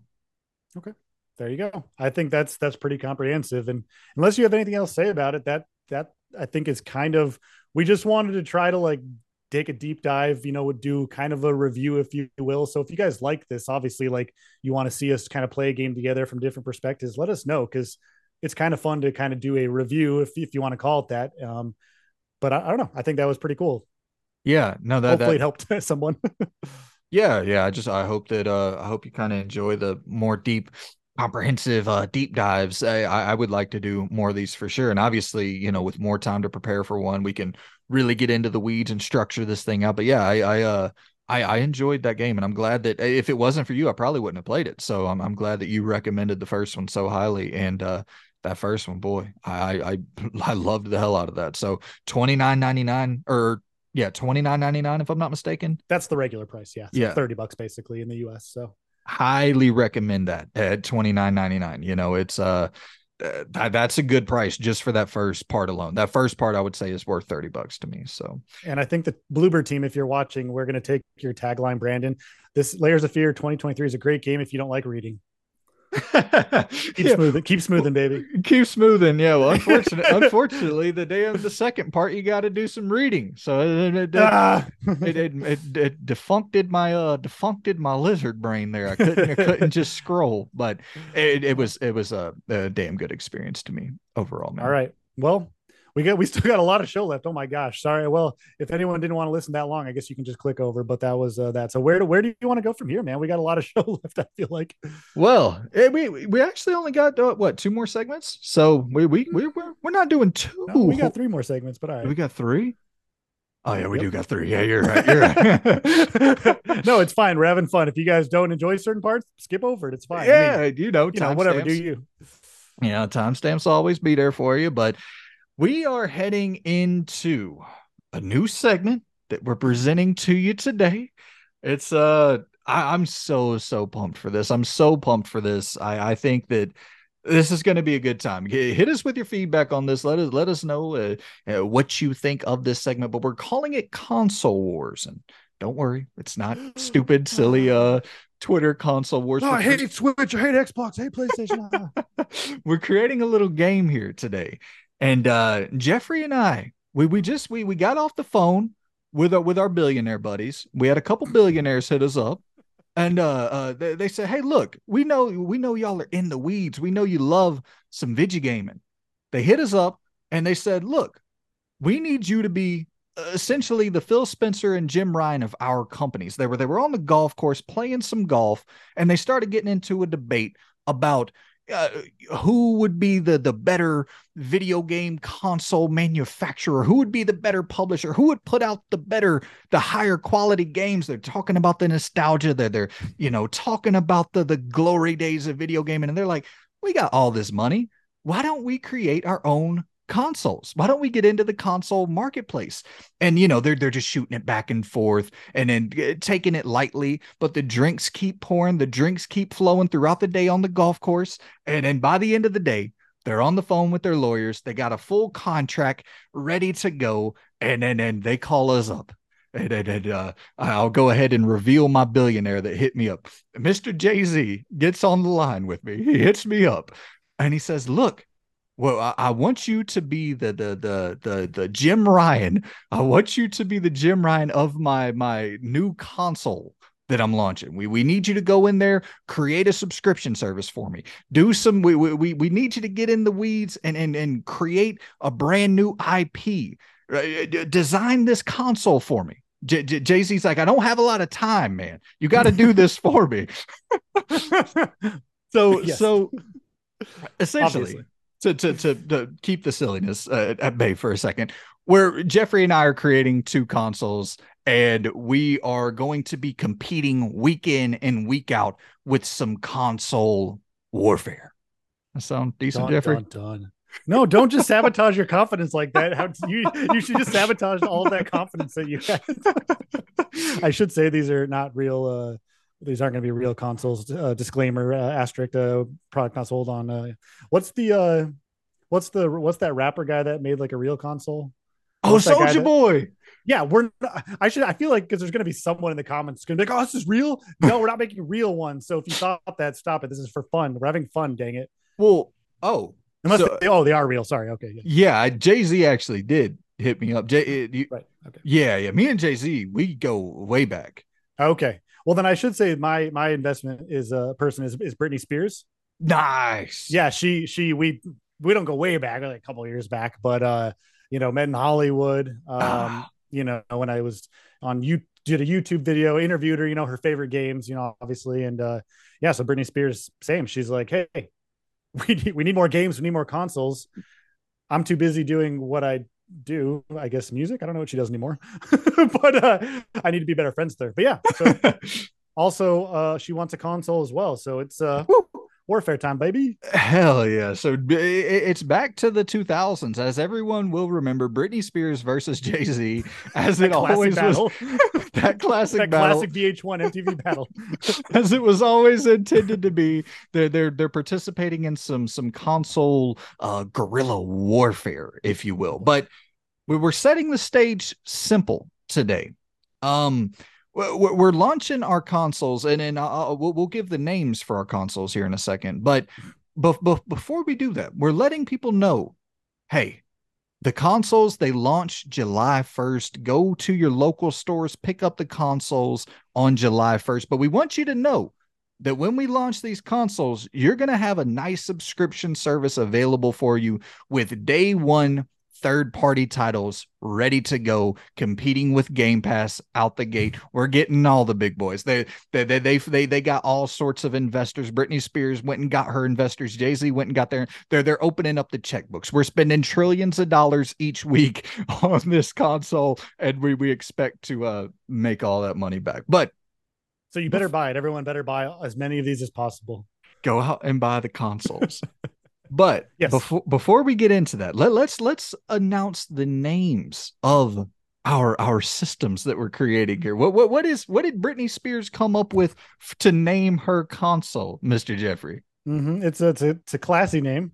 Okay. It's a name that uh, will easily roll off the tongue. Okay. It's a name you will never forget. Okay. I, I, tried to be. I can't. Be I'm trying to be so serious about how awful it is. Uh, mine is called the MacGuffin box. Ooh. You know, again, everyone, no one will forget the MacGuffin box. So that's what it's called. So MacGuffin box. Get ready. Thank you, Britney Spears. That was her idea. She takes full credit for it. She said. Yeah, I, I gotta say, my mine comes straight from straight from the billionaire's mouth himself as well. I, am okay. calling mine the Renegade from Ooh. from the from the 2000 and oh boy. One 2003 the the the the, the track where jay-z a renegade i'm afraid to say da, da, da, da, da. that was very i'm sure that's exactly how it sounds yes. That was beautiful. Whatever that song is with uh jay-z and eminem. I'm, I'm, pulling from one of his uh one of his classic tracks that i can't remember any of the words to but we're calling it the renegade. And it's spicy. the the renegade and the macguffin are launching. no, it's the MacGuffin box. Don't forget box, you heathen. Sorry, sorry. The MacGuffin box and the Renegade are launching on July 1st. But before eh, eh, eh, it, it to get serious here, what we're doing is we're. you can't say that. It's never serious. All right. Yes, very serious. we're we're drafting the games of July here today. So the biggest games that are releasing July 2023, we're putting them on our subscription service that's launching July 1st. And we're, we're drafting the games of July, the biggest, most anticipated titles to be serious. They, I was doing, you know, we were doing the the the most the monthly look ahead each month of the games coming out in July, the games coming out in August, and I just wanted to, to do something a little spicy to to mix it up a little bit to have some fun with it. So that's what we're doing here. We're we're and and we're gonna do other things as well. We're we're thinking about doing a uh revival draft where we go in and revive dead games and bring them back and we bring them to our console stuff it's just a silly way to to create you know fun little back and forth banter like this but for this July draft. Mm-hmm. It's it's very serious and it's very competitive, Jeffrey. Don't don't don't you forget it.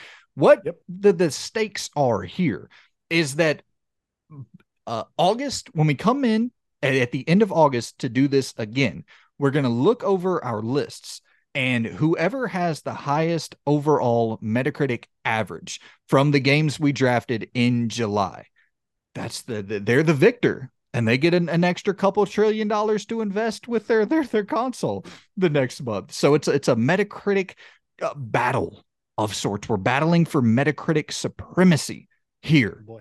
on the uh the, the console the console warfare. The so console uh, we are. So this is very serious. So we can't uh, we can't joke around anymore. No more laughter and smiling. We have to get into the weeds now. No more laughter. Yeah, no more laughter at all. But I don't know how how how should we? Oh, okay. If a, if if a game if a game is delayed, how, how do you want to how do you want to do that? You want to do like subtract two points from from the overall score for anybody that gets a delayed game or whatever? Yeah, that seems fair. Okay. I mean, I guess that's I don't know. I guess I mean yes for the purposes of this, but that feels kind of unfair because at the end, usually it means it's going to probably be at least a more polished, better game. But you know, sure, we we have to make this somewhat like work so we don't completely lose our minds with math and things. So uh, sure, but, we'll just let's say subtract five. Subtract five. Yeah, we're gonna get real spicy. Okay, subtract five for any any game delayed out Ooh. of the month, and obviously we'll we'll you know refresh this, go over it next month, and see yeah see what we're thinking about things. But Jeffrey, you know what, man, I Jay Z is so confident. He said, "Let Britney Spears get the first pick for for for this draft." I, I want to hear from you. What is your first pick of all the games coming out in July? What is the first pick that you are adding to your subscription service that launches in July 1, 2023? Yes. Well, I'm myself as well as Britney Spears. We're both very confident in this upcoming game. Um, it's going to obviously get 100 on Metacritic, so there's no don't even even if it gets delayed, it's still it's going to get 100. Don't even worry about it. Uh, that's going to be July 28th, so I'm, I'm, picking a late bloomer. That's going to be Ooh. Disney Illusion Island. So for you platforming fans out there who want to do some co-op 2D platforming, Disney Illusion Island, uh, July 28th looks like for Switch. I don't know. Uh, no, I lied. Not Switch, obviously. Not Switch. It's obviously coming to uh, uh, the MacGuffin box. Wait, are we actually saying what platforms it's coming yeah, to? Yeah, yeah, yeah. We could yeah, we could talk we could talk about what platforms are coming to just in case people are wondering. yeah, this is gonna get confusing. But yeah, so uh, Disney Illusion Island. Uh, that's the one I'm I'm I'm I'm putting on there first. So uh, don't take that from us. All right, man. So Disney. Illusion Island is your number one pick for me. I got to go with the heart here. I got to go Immortals of Aveum. I'm really excited for this damn title, man. Uh, it, first person magic going on. I'm hoping for a nice linear campaign here. I believe it's only coming to next gen consoles and PC, if I'm not mistaken, for Immortals of Aveum. But yeah, I, am expecting big things with this. I, would I be totally surprised if it, you know, doesn't quite hit the the the I'm expecting low to mid eights. If it gets somewhere in the mid eights, I'll be very, very happy with Immortals of Aveum. But I got to go with the heart. Immortals of Aveum is going to be my first pick for the games of July. Cool. All right. There you go. You heard it here. Uh, the next one I'm going to take is, going to be Oxenfree 2 Lost Signals. Uh, right now, all platforms, July 12th. So this is obviously the follow up to the first Oxenfree, which is kind of a narrative based point and clicky adventure spook spookathon you know kind of like a coming of age story but all about supernatural goings on. I don't know i'll be honest i don't know too much about the second one lost signals but the the first game leaned very much into this like radio signal horror and and communicating with other beings that way. So um, really good writing. So yeah we're going to be taking oxenfree 2 lost signals july 12th all platforms that we know of at least right now not yeah, that that I think that would have been my second choice as well. Looking here. Well, not now. I think I would have to go with for me number two. I got it. I think I'm going to take Pikmin four. Oh, you stole that.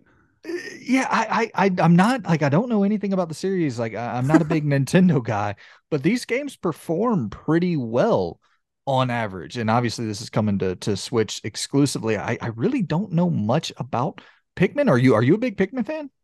Not even in the slightest. but I would have picked I would have Pikmin it because uh, it's uh, I would assume it'll review well because people do love it. I just don't like good things apparently. Yeah, yeah, no, people people do love it. The the first three games have all performed really well. So I'm taking it. This is a choice that's not necessarily from the heart, but this is a choice that is very much uh I, I want the win, and Pikmin 4 should deliver me victory. There you go. All right.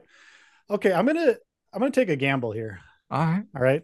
I'm not a gambling man, but I'm gonna take a gamble. So Remnant 2 comes out on July 25th uh, for next gen and PC. So Remnant 2, again, the follow up to the first Remnant. I forgot the subtitle, uh, but it's basically, I, I, again, I, I, feel like I should have researched better, but Remnant 2 is going to be a co op, seemingly, uh, third person shooter blending like a lot of different elements of I don't know. There's there's elements of fantasy, sort of like steampunk, but then like horror, but then it's basically just a co-op third person shooter. I, I the first one had roguelite elements. I don't know if the second one is supposed to, but I, I am on the fence. I'll be honest. I don't know how this is going to do. I know people do like the first one quite a yeah. bit. It has a cult following. So I'm going to take a gamble on Remnant 2. Um, again, coming currently July 25th. Yeah, the first one has some some real uh some real supporters out there, some some diehard Remnant fans. So I think that's a I think that's a, a smart pick. Similar, uh, well, uh, actually kind of opposite here. Um, I'm going, I'm going with the the heart as we went with Pikmin 4 for the the results to get the money, to get the bag, to get the points. I'm going with the heart here because I really want this to be good, not because I even care so much about this game in particular. I care about the next game that will follow it. And I'm going with the Expanse from Telltale. I want this to do good. I want this to review well so that we can get the Wolf Among Us 2. That's pretty much it. I, and I I'm actually going to buy the Expanse day one just to throw some extra bucks at, at Telltale's way to to ensure that we get the Wolf Among Us 2. I'm craving the Wolf Among Us 2. I, I want to see the follow up to that story, but the Expanse it's similar in that telltale vein it seems to have some big choices that you're making in your your t- telltale nature and um yeah, it, it, looks a little bit more expansive than what we've seen from Telltale games in the past. So curious, it, I think the art style's a little better as well. I'm curious to see if reviewers will uh will go for this in this day and age. I, I don't I don't I mean supermassive games do okay on the review scales, but they mm-hmm. always kind of tend to be in that like mid to low 70s range. So I'm hoping that this doesn't follow suit, but I'm definitely hoping it's not any worse than the the low to mid 70s. Cool. It's a good choice. I'm actually not when you when I saw this on here, it wasn't one I was familiar with, so I'm glad you put it on my radar. I've still never even played tangentially The Wolf Among Us, and I I always hear how darn good it is, but I still haven't played it. So maybe dive into that at some point here. Yeah, you you would. I think you'd like that a lot. It's it's really really good. I'm gonna Hmm, I feel torn here because there's three left for me, and we're only choosing two more. There's three more I want to choose, but I'm gonna. Uh, okay, I'm gonna choose. This isn't so much of a full-on game, but more of an add-on to an extent. But I think it's gonna be cool. So, Sea of Thieves is doing a Legend of Monkey Island add-on, and that's pretty reductive because the way Sea of Thieves, and I'm not really a Sea of Thieves player, mostly because I don't have friends and I don't know how to do that.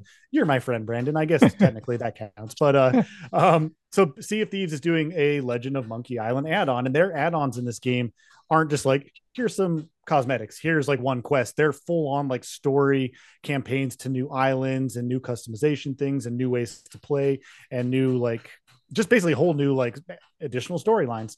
Um, I'm not like a massive Legend of Monkey or just Monkey Island fan in general. The old point and click games. Um, I know there's a newer one, but people do love Monkey Island if you're a point and click fan, and it just seems like a match made in heaven for Sea of Thieves. Rare to incorporate Monkey Island, so that's going to be Xbox and PC. I think it's going to be pretty cool. I, I think people are going to like it because Monkey Island's pretty beloved.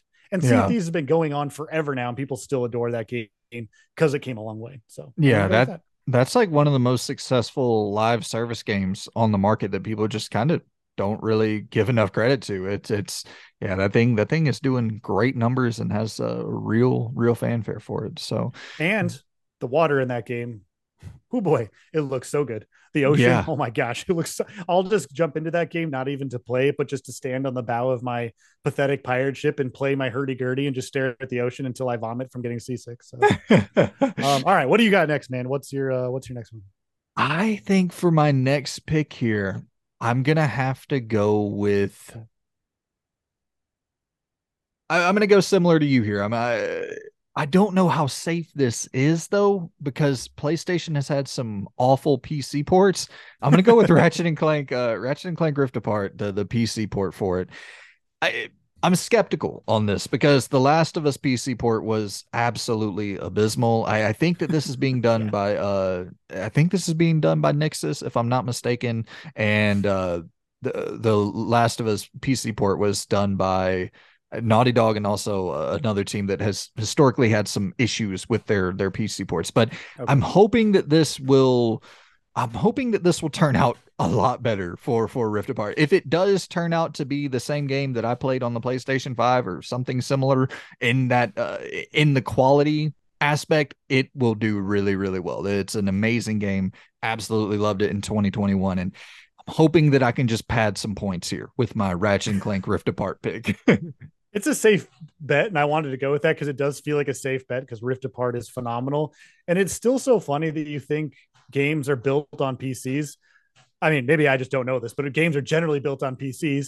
But then when you bring a port to a PC, it never seems to work as well. It just because they optimize it for console a lot of yeah. times. It just doesn't make any sense to me. I don't, but I'm not smart enough to understand the behind the scenes development. Nor am I, nor am I. But it is, it is very.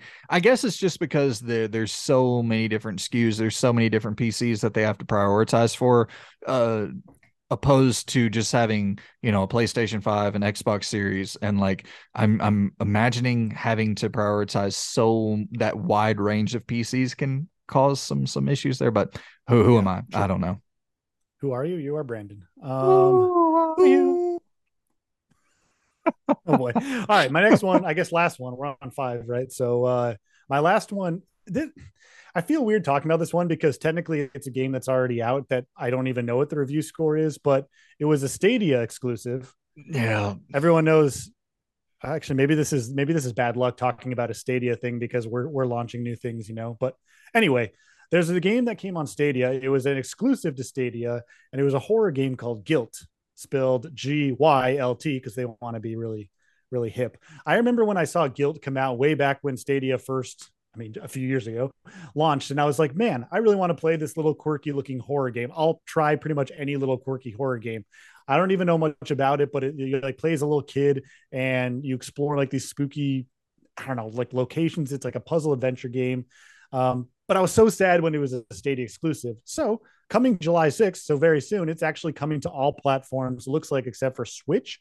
So they're finally bringing it elsewhere where hopefully it gets more love. I'll be honest, I don't even know what the scores are for the Stadia version, but I just so badly want this game to be fun and good because I hmm. love a quirky horror game. So GYLT July 6th. Do you have the score pulled up? No, I, I don't. looking at the score. Okay. No, no, I, I, but I am curious about this game. Um, I, I think I did look up the score before. I, I believe it was like mid sixes or high sixes, if I'm not mistaken. But okay. platform, it's very. I feel like it could turn the tides a little bit with it not launching on. You know, it came out on a platform that nobody used, and yeah. I, I think that there's almost like this negativity associated with the platform in general with Stadia, where it's like easier to shit on any exclusive game just because it's Stadia exclusive. Like, I'm not saying that, you know, reviewers sought out to do that or whatever, but it's just, I wonder if giving it new legs on a new platform will help it at all. Um, I, I'm, I'm actually kind of curious about this one as well, man. The only thing that keeps me a little bit concerned about it, there was a game, there was a game that I don't think anyone's heard of um, on PlayStation 4 called In In Nightmare and it looks very similar. Like he plays this kid exploring haunted mansion. I don't, I don't remember anyone talking about it. It wasn't even really that good. That's the vibes I get with GYLT. However, obviously it's a completely different game and studio. But anyway, it's a gamble one. But man, I just want it to be good, so we're gonna give it a shot. July yeah, I want it to be good All too. Right. I for for my final, I'm I'm Oh, I'm torn between two, and then we'll give a couple shout outs here in a second to some other kind of bigger titles that, that are coming out in July to keep on keep on your radar. But I think I'm gonna go Viewfinder here. This is a uh, independent uh, puzzle solving first person perspective game where the environments and the world is kind of shape shifting all the time. It's really really unique from a mechanical perspective, and I've I've heard people were really hot on it at Summer Game Fest. Like it had a demo. I heard people were really hot on it. So this is one that could backfire a little bit. I don't know much about this game at all, but from what I've seen of it, it just looks totally, totally different. Like you're swapping out world environments and being able to like traverse new locations and solve puzzles that way. It looks very, very intriguing. And I do believe Viewfinder is only on PS5 and PC, unfortunately. But yeah, eh, that, that that's one that that I'm I'm very very curious about. I when I saw this one on the list, yeah, it wasn't one I remember from the Summer Games Fest stuff. So th- this may be a really silly question, but I, I want to. But when I think Viewfinder, because I'm old, I'm 36. When I think Viewfinder, I remember back in the day, like these little like slide things you put in, and you like click them, and it like had little like shutter like things that you would see come across it like little pictures was that part of this trailer or anything or am i just an idiot for thinking that's what a viewfinder is in terms of this game i do believe they yeah i i think that it it does have something to do with this this uh object that you're using you're you're holding it up and that's how you're you're shape shifting the world around you if i'm not mistaken. Um i'm a little bit younger than you i'm, I'm 28 so I, I don't have quite as much uh, memory of of this this viewfinder object but i do believe that it does revolve around you holding something up and in shape shifting the world and shape shape shifting the perspective with that object Ooh, i'm sold that sounds awesome cool all right well those are our five ones that that we're are kind of sticking out to us. Obviously, we should say before we jump into a few of the other ones, there's lots more games than what we're going to mention here that are going to a shadow drop, b tons of indies that we'll miss out on. We're just trying to at least handpick the ones that jumped out the most that have definitive dates currently and platforms. So just keep in mind if there's something that you were really excited about. It's not that we didn't want to talk about. It's just that we can't cover every single game that comes out. For sure. Yeah, yeah. But but these games that we selected, they're all coming, they're all coming to our subscription service the day they launch. So no worries there. Go pick up your go pick up your Renegade console and go pick up your uh uh you already forgot the name of it. That's the problem for my console. It's called the it's called the, actually based on that you yours is based on a Jay-Z song. Mine should just be called the Hit Me Baby One More Time box, I guess. The Hit Me? The Hit but me it's not. no, it's not. It's the MacGuffin box.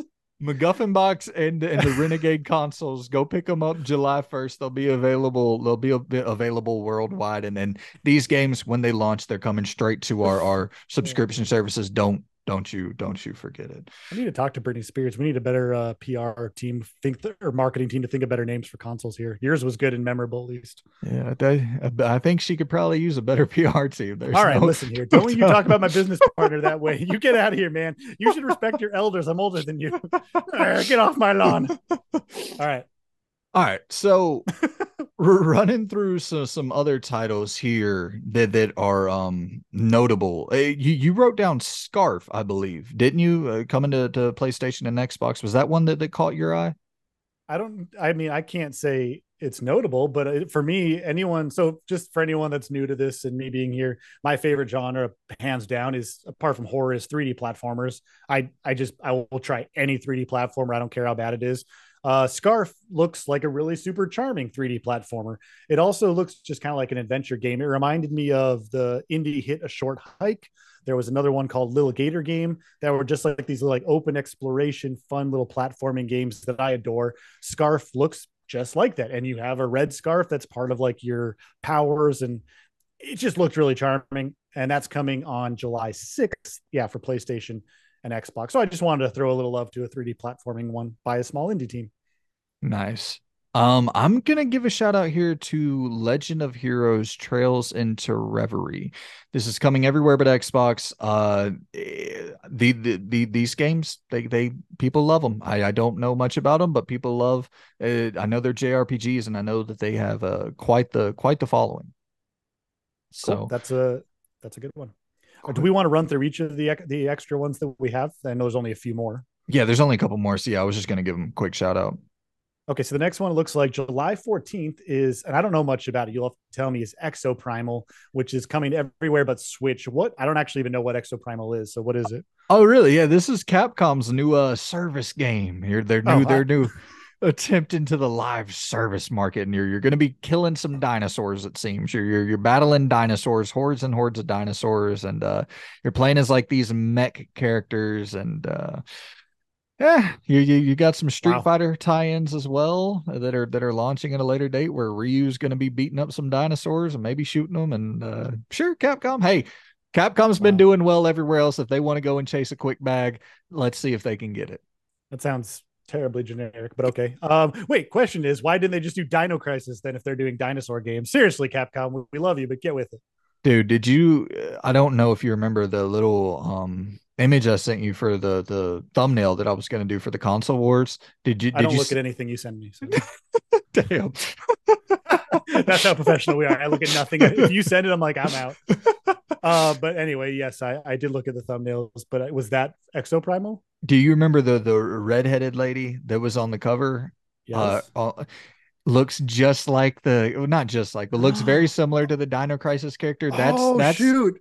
They're using yeah. that as a main character for Exoprimal, a game about shooting dinosaurs. But do you think? Do you think this may be way off? Do you think because you know a lot of big publishers will like test the waters to see if people might be interested in like a game coming back? Do you think this is their weird freaking way to like test the waters to see if people like dinosaur type games to see if Dino Crisis is coming back, or does that is that too much of a stretch? If that is what Capcom's doing here, I will bang my head into a wall endlessly, man. That that this is in no way, shape, or form should this in no way, shape, or form should be a reflection of Dino Crisis. This if this doesn't do well, it's because people don't want to play a live service version of of uh, slaughtering hordes of dinosaurs with generic like mech characters. People want actually Dino Crisis, a remake right. of Dino Crisis, not a, a service game with dinosaurs. It's just but but I, I wouldn't doubt if there's some sort of uh, something there, some sort of influence there. Yeah. Okay. Well, Exoprimal, I that sure it's a game. it's um, a game. All right. What's the here? I'll let you go on the, whatever last ones we have. Do we have any other ones? I that think it? that actually might be it. Yeah. yeah. So yeah, that's it. I think. All right. Well, there you go. So make sure to pick up the ones we shouted out on Renegade. Well, actually, not on. Don't don't support Brandon's Renegade cons. This is a console wars. You better get it on the Hit Me Baby One More Time slash MacGuffin box. hey, you you know you you want to spend your money with Jay Z. You want to spend your money with Jay Z. We got to go buy. No, he does. Yeah. What? He sold the Brooklyn Nets, I think. Because I remember he bought the the Brooklyn. And we got to go and buy back the the the Brooklyn Nets. That that's the goal. Where okay. we're we're making money off our console to go back and buy the Brooklyn Nets. That's that's okay. that's the that's the dream here. That's what Jay Z told me whenever he hit me up uh, a, a couple days ago. So, well, we have no goals and dreams, so we'll, maybe the Renegade box is a better option. Go buy that instead of mine. Hey, make me, make me, make me a billionaire. That that's that's the dream here. I'm, I'm playing the Jim Ryan role. Make me a billionaire. We're gonna launch some live service games, but no, this this, uh, I, I, I we're gonna have some fun with this this uh topic here going forward, and we're really just gonna use it as a way to essentially do like little fantasy drafts week in and week out. Like next week, we'll we'll, we'll do a, a silly reveal for our console. We'll we'll draw you a little picture of what our console is going to look like. We oh, just want to have. and, and I'm the worst. Like I'm literally the I, worst artist of all time worst artist of all time. So it's a it's gonna be it's gonna be a good time. And we're also going to to next week we're gonna reveal a brand new ip that is launching with our console. So uh, we're, we're we're creating some stuff on the fly our dream game that we're launching with the console. And like i said you know we'll, we'll do some some revival drafts reviving some dead games and a bunch of cool stuff like that. It's just going to be a cool little segment to have like a back and forth uh fantasy draft style thing going on week in and week out. So, and also it just is a fun way to uh, talk about upcoming games of the month without just the boring like here's what's coming out. Like also a spicy, more hopefully you guys can let us know. I guess hopefully just a more enjoyable way to talk about upcoming games. You know, because there's plenty of lists and videos out there of what's coming out, and those are informative. But we're just trying to spice it up for you a little bit. Yeah, absolutely. That that that's the that's the whole goal with this segment is just to just to, you know, do something a little bit different, something that hopefully you aren't you aren't seeing on every other video game podcast that's out there. So, yeah, we're we're we're trying some new things out, man. Give us some feedback. Let us know what you think. All right. And if you're new here, hey, thanks for being here. Make sure to subscribe. We really are trying our darndest to, to just make some fun content. We really want to just grow and have a great community we can engage with. We always put up a community poll each week where you can help. So just uh, yeah, subscribe, share it around. We really just want to be, you know, your fun little weekly place to talk about games, casual and um, you know. So yeah, there's our little shameless shameless self plug. I don't care. It's not so shameless. All right. Keep keep it smoothing, brother. Keep it smoothing. Keep it smoothing. Woo, woo. All right. So heading on into our next segment uh what, what are we at now for for time? Two hours? Okay yeah let, us yeah yeah let, us run through this bad boy a little bit quicker here for our top 10 games of 2003 so mm-hmm. five apiece that we'll, we'll run through and then we'll give our quick honorable mention shout outs at the end. I'll go ahead and kick this off with my number five. Wait wait wait wait wait. Hit me baby one more time and we're out. That's it. Mic drop. I can't because it's attached to something. But uh, sorry to, to, to ruin all of your thunder there. I feel like I should preface at least for the first couple times we're doing this together these are not going to be the top necessarily. These aren't necessarily going to be the top games of review scores or Metacritic, or you're going to the ones you see everywhere else. These are our personal top favorite games. That may be something you don't agree with. Maybe you will, but just keep that in mind. If you're like, wow, why is that on there? There are favorite games. Yeah. I feel and, like I just want, I feel like I should say that because, because uh, maybe I don't need to say it, but I feel like I should say it. Should yeah. I not say it? I already said I, it. Whatever. Yeah, yeah, it's on the record now, brother. It, it, can't go anywhere. Uh, look, when I, I, I think I said this last, I don't remember, but whenever I put like in it, if I clip this out and put it into a its own video, and I, I, I say top ten best games of 2003, that's an algorithm play. I'm playing for the algorithm there. I'm hoping to pick up some traction, pick up some new viewers there. This is a top 10 favorite games of 2003. So that's the that that's the truth, the the God's honest truth where we got to play to the algorithm a little bit when we can. So that's the the reason for the titling there. But yeah, uh, our our our best games, our personal favorites top five from or top 10 from 2003 five games a piece here I, I don't i don't know if we have any crossover going on. But I'll go ahead and kick off mine. Do you have something to say? I'm sorry. I keep giving faces where it looks like I have to interrupt you. No, I wasn't going to say anything. I'll stop making faces. Apparently. nice. Go, go ahead. Go ahead and say things. I'll keep. I'll. I keep stealing your thunder. No, you're go good, ahead. brother. Number five for me. I'm going with Silent Hill Three. Silent Hill 3 at the number five spot. I think that this game did so many things that I hadn't really seen in horror b- before this. I thought it played with your fear of heights really, really well. And maybe not quite as depraved as Silent Hill 2, but still very depraved, very dark, obviously. And um, yeah, I, I just Silent Hill 3 is actually my favorite of the Silent Hill games that I've played so far. I still need to play through four and uh, the games that followed it, but out of the I, I played one, two, and three so far. Silent Hill 3 is my favorite of the three, which I know is definitely not the the consensus, the popular opinion, but loved uh, Silent Hill 3, man. That, that that's a solid pick. That that would be that's the only crossover game that I would have had because when I saw you talk about it, that's one I would have thrown on there. It's okay. a great game, and that's even from someone that hasn't beat it. I've beat Silent Hill 2, love that. Played all Silent Hill games, but three I haven't finished yet. Plan to, but it's a good one. So that's a, a solid shout. I would have had that one if you didn't. So um did you did you're newer to the Silent Hill series, correct? Just in general, correct? Yeah, I, I, well, I played one as a kid, but I never finished it. I, I, my first time going through and finishing the games started in 2021, I believe. So I'm trying to go through like one a year, and um, Silent Hill 4 would be this year. I, I hope to play that in October. Cool. All right, Silent Hill 3. So my first one, and this is gonna my my disclaimer I just gave you a few minutes before we talked about Silent Hill 3 is gonna be ever present for my first pick because no one ever will agree with this. But my num- my number five is the Haunted Mansion. Yes, that's right. The Haunted Mansion, based on the Eddie Murphy movie from the early 2000s, a movie that is one of my favorite movies of all time. I've learned as I get older here, I just like things that I don't think anyone else likes because I'm just a weird idiot. But you know what? I'm older. I don't care anymore. I love that movie. So, alongside the Eddie Murphy movie, which is great, by the way, they also made a Haunted Mansion game and it's a blast. You're just going through the titular haunted mansion. You have to like reclaim the 999 ghosts if you've been on the ride or watched the movie or any of that jazz from Disney. I just adore the game. I've probably bought it like almost a dozen different times. And it also came with a movie ticket when it first came out. And I thought that was the coolest thing ever. So Haunted Mansion is my number five pick. I adore that game. Yeah, I, I remember. Right. Yeah, it's right. It's right here. It's right. Uh, you got a copy of it? Yes, nice. I have a copy of it. How dare you? Anyways, nice. Also have uh sorry.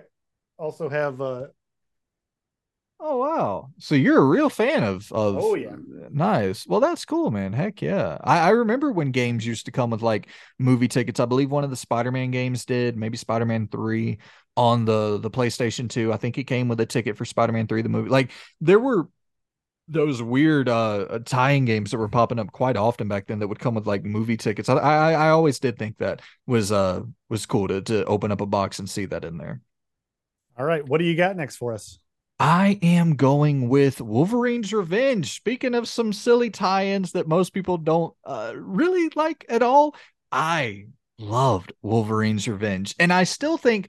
Here's the thing: Wolverine's Origins, uh, for the 360 PS3 era, that's the best Wolverine game ever, probably the best X Men game ever.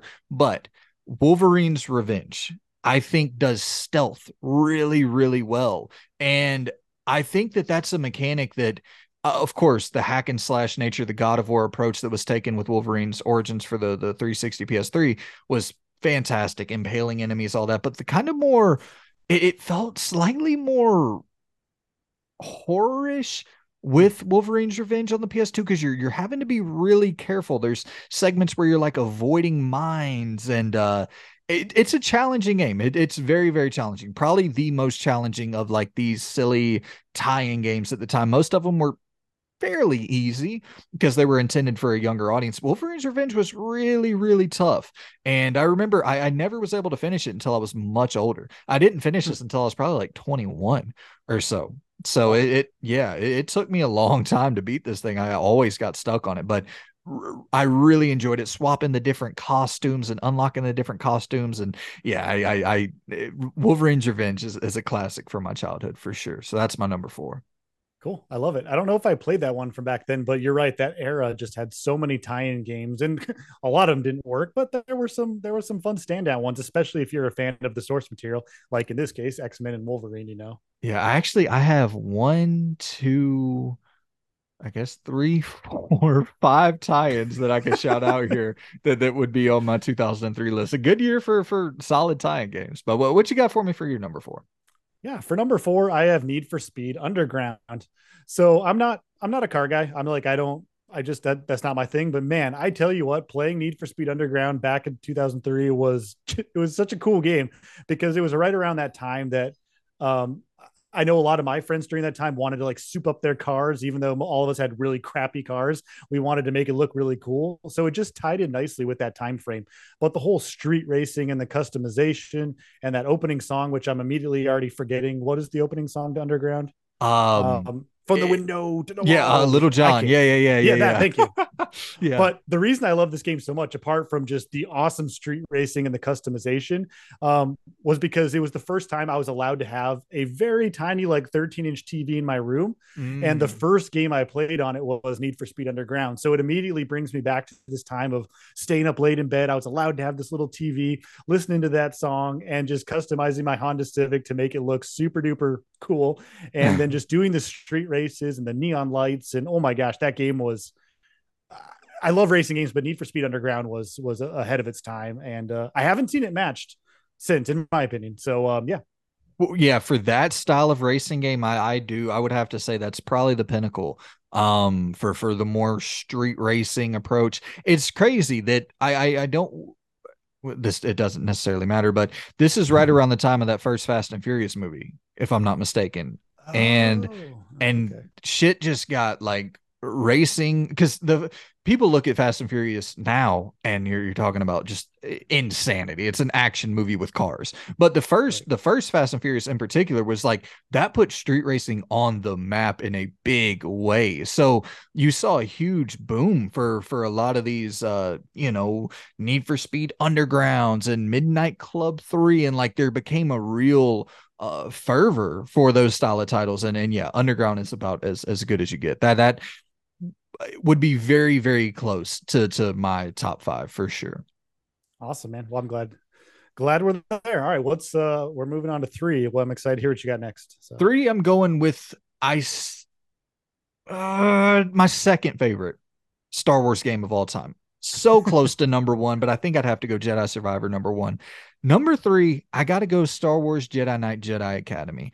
This I love the introduction of new mechanics for like the the dual wielding, the the you know dual wield, dual wielding lightsabers for Jedi Survivor, but I still think that Jedi Knight Jedi Academy is the best straight up lightsaber combat game that I've ever experienced where the lightsaber truly feels like one hit and you're taking out most like you cannot get hit by that lightsaber. It feels totally just uh it overpowered but it's also a really difficult game because you're having to you know you're having to to bob and weave and deflect and like you're it, it's challenging in the right ways but uses the lightsaber correctly as well so where it's not totally overpowered because you can take damage but when you hit someone with that lightsaber, it just feels so impactful. It feels like you're slicing through them. And yeah, I just I love the movement, love the force powers. Jedi Outcast was solid, but Jedi Outcast leaned into a lot of the shooting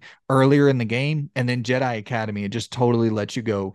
Uh, uh lightsabers blazing from the beginning. You get the lightsaber out the gate, and you're you're just off to the races. It's so so fun this this did this one was this one of the ones I, I know there's a lot of these these similar Star Wars games as you said Jedi Outcast. Did this one have the combined first and third person as well? Like uh, where you would you could switch between first person gunplay and then into lightsaber? Was this did this one also do that Yes, yes, both of them did. Outcast, Outcast, I know for sure did because I did that a lot. I switched to first person a lot because it was more shooter focused. With okay. Academy, I played I played third person the entire time because I just okay. I uh, always used the the lightsaber. You you could switch to to weapons as well in Academy, and I, I'm pretty sure you can go to first person because I remember like you could cheese it a little bit and wait for enemies around the corner and go to first person and slightly move the crosshairs and pick them off. So yeah, yeah, it, it, it had first person as well does it feel weird that like it, it's it seems hard based on what you're saying for a Star Wars game to make and nail the lightsaber combat. I feel like I've heard that discourse a lot where it doesn't it's not happening much or it didn't happen much in Star Wars games obviously with the newer ones it does but you you said this is one of the best with with lightsaber battles right? So. Yeah it's tough because you're you're kind of running into that same power with like a superman game uh, where he's just so so overpowered that it's like how do you make him feel vulnerable? How do you make him feel like he can lose or die? Like uh, obviously introducing kryptonite and stuff like that but how do you give all the superman dna the superman powers without uh, making it totally overpowered where you just you're clearing out everything. That's kind of the same thing with a jedi game. And then if you're running up against other jedis that's really that's where uh, jedi knight jedi academy really shines where the just the straight up uh, Jedi versus Jedi duels that are going on, and you're, you're constantly block trying to block at the right times, jumping over them. It was so timing based and felt so uh, precise at the time, and obviously it's a, a little bit dated now, but it just with the the more with Jedi Survivor, Jedi Fallen Order, it's very much more hacky and slashy, like like kind of Souls-ish with its mm-hmm. combat. It feels a little bit clunkier. I shouldn't say clunkier. It just feels more weighty. But yeah. the the the movement, the finesse of the lightsaber is supposed. It, it, you know, you see them in the. It almost looks like they're doing a wand. You know what I mean? Like they're they're just going nonstop. And so that's yeah, awesome. It, it captured that really well with Jedi Knight Jedi Academy. So that that's my number three. That's a good shout. Um, I'm going to move into to something a little different here, I guess. That, well, I shouldn't say a little different, a lot different than Star Wars. Uh, mine is going to be Amped Two. So this is a snowboarding game from Xbox. Um, I, I you're going to learn here. My a lot of my favorite games are also tied to just things in life or times in my life or whatever. Yeah. I grew up in Utah, so I grew up snowboarding. I, I mean, I could see the mountains out my window where I lived. So for me, snowboarding was uh, integral to my upbringing and my friends and skateboarding and all that stuff. So extreme sports was my jam. Um, so Amped 2 was, of course, the follow-up to Amped Freestyle Snowboarding. It was an Xbox, like one of those Microsoft Sports Studios exclusives alongside like RalliSport Challenge. But yeah. Amped 2 was like the perfect snowboarding game. And, and I've even played it a handful of times to this day, and it still holds up as one of the best snowboarding games because it very much feels like a Tony Hawk on snowboarding. Like I know there's a Shaun White pro snowboarder that's meant to be the Tony Hawk version, but Amped 2 just the way it, it, it let you use both thumbsticks to like flip and spin and grab at the same time just felt perfect. But what I love the most is they use real mountain resorts. So the mountain resorts that I'd go to in Utah, you can actually go ahead and play them in Amped 2. So I'd be like snowboarding down part of an area and I'd be like, oh, I've, I know where that's at in real life. I was just there though over the last weekend. Nice. Um, but for pure like, oops, sorry, for pure like snowboarding, just gameplay, they had fun missions. It was just you could you had great upgrades, and just the way that felt to play made it so special. The third game ended up leaning too much into like cheesy humor and things like that. But um, gosh, Amped Two is a phenomenal game from that year. Yeah. Are you into extreme? I know you like Tony Hawk, but are you into like these kind of games at all? Yeah, I, I picked up Amped for the first time a couple years ago and because I was trying to collect not all of, but all of the Xbox original Xbox exclusive titles that I had interest in, and I heard good things about Amped, and I checked it out, and it's 100%. You hit the nail on the head. It's Tony Hawk, but snowboarding. Like it feels just like Tony Hawk, but with snowboarding, which is, you know, you can't really go wrong with that formula. It feels mm-hmm. uh, just perfect to play. So yeah, I, it's that's a damn damn fun snowboarding game, man. Uh, I love SSX Tricky for sure. Is is I would say still probably my favorite, but Amped in terms of like giving you almost a, a picture for picture version of Tony Hawk, but snowboarding, like you can't get much better than Amped and it's also as someone that grew up snowboarding it's the snowboarding game for snowboarders. I love ssx and i love tricky as well but if you want to feel like you're in that zeitgeist of, and the, yes. the, vibe of snowboarding although i love ssx amped made you feel like you're in that vibe um, at least from what i remember so. Yeah slightly more realistic and yeah for sure. Yeah. All right but that's enough snowboarding. Let's move on to your number two. What do you got man? Number two is a game i played last month uh, replay it, uh, played it, you know, obviously before that, but replayed it last month. Beyond Good and Evil One. Um, this is, I mean, this is aged like fine wine, man. Other than the the camera is a little bit wonky, but everything else is just so so good with Beyond Good and Evil. The the hovercraft missions, you got races going on, you got uh you know chase sequences going on, you have puzzle solving. It's Metal Gear meets uh, Tomb Raider with the platforming meets uh almost like a Disney-esque aesthetic with the art style. Great story with with government corruption taking place, some human trafficking vibes going on. It's so much darker than you would uh, anticipate looking at it on on the surface, it's it's a really really impressive game. I I, I highly highly recommend going back to it. You can still play it on the uh, Series X. Go buy. I think it was like nine ninety nine when I bought it. So highly highly highly recommend Beyond Good and Evil. Why do you think Beyond Good and Evil became a cult classic versus people just loving it for the day because it's a phenomenal game, but it's always seen more like Psychonauts, like a, a, cult classic. Like it didn't have the sales that Ubisoft wanted, right? So why do you think it didn't stick with people at the time? Like now people love it, but I just wonder from your perspective why you don't think it maybe stuck with people or people weren't as interested I at really, the time. Yeah, I really don't know, man. It's hmm. the thing that bothers me too is yeah, and and I, this is actually crazy that we're talking about this now. I don't know. Do you remember when we recorded? We we attempted a podcast a while ago. Um, and do you remember me saying that I thought that that new Star Wars game from Ubisoft was going to have a lot of the Beyond Good and Evil DNA, the Beyond Good and Evil 2 DNA. Yes, Did you see yes. that Star Wars Outlaws trailer? Oh yeah, the, the, I'm not even a huge Star Wars fan. It looks amazing. it looks so cool. I this is so so silly and so stupid, but there even if you look at the the speeder, the the little hovercraft thing that uh mm-hmm. I forget the lady's name, the new Star Wars character, which she hops on, it looks very very similar to some of the the vehicles that you're using in Beyond Good and Evil 2 in the little trailer that they showed. And then like the shields that are popping up in Star Wars Outlaws that you're mm-hmm. having to like whittle down. Like there's some things in there where I'm like, damn, did they just totally you know move all of those assets from Beyond Good and Evil 2 into that Star Wars and and I thought that that was possible because of the space exploration and all that but it, it, I just I don't know man I really don't know how they're sitting on an IP like this, but they're sitting on Splinter Cell. They're sitting uh, Ubisoft. Ubisoft's a hard studio to read. They they they they have they have so many classic titles that they just they shelf, and then you know uh, I guess we can get Riders Republic and uh whatever uh, uh defiant cross defiant x 2 3 48 sec,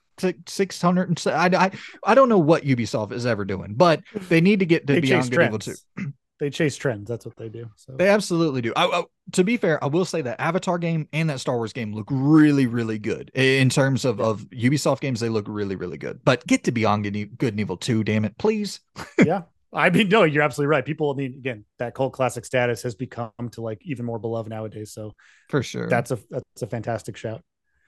Um, I'm going to move into. I don't have too much to say about this one, to be honest. Even though it's one of my favorite, is uh, Legacy of Kain Defiance.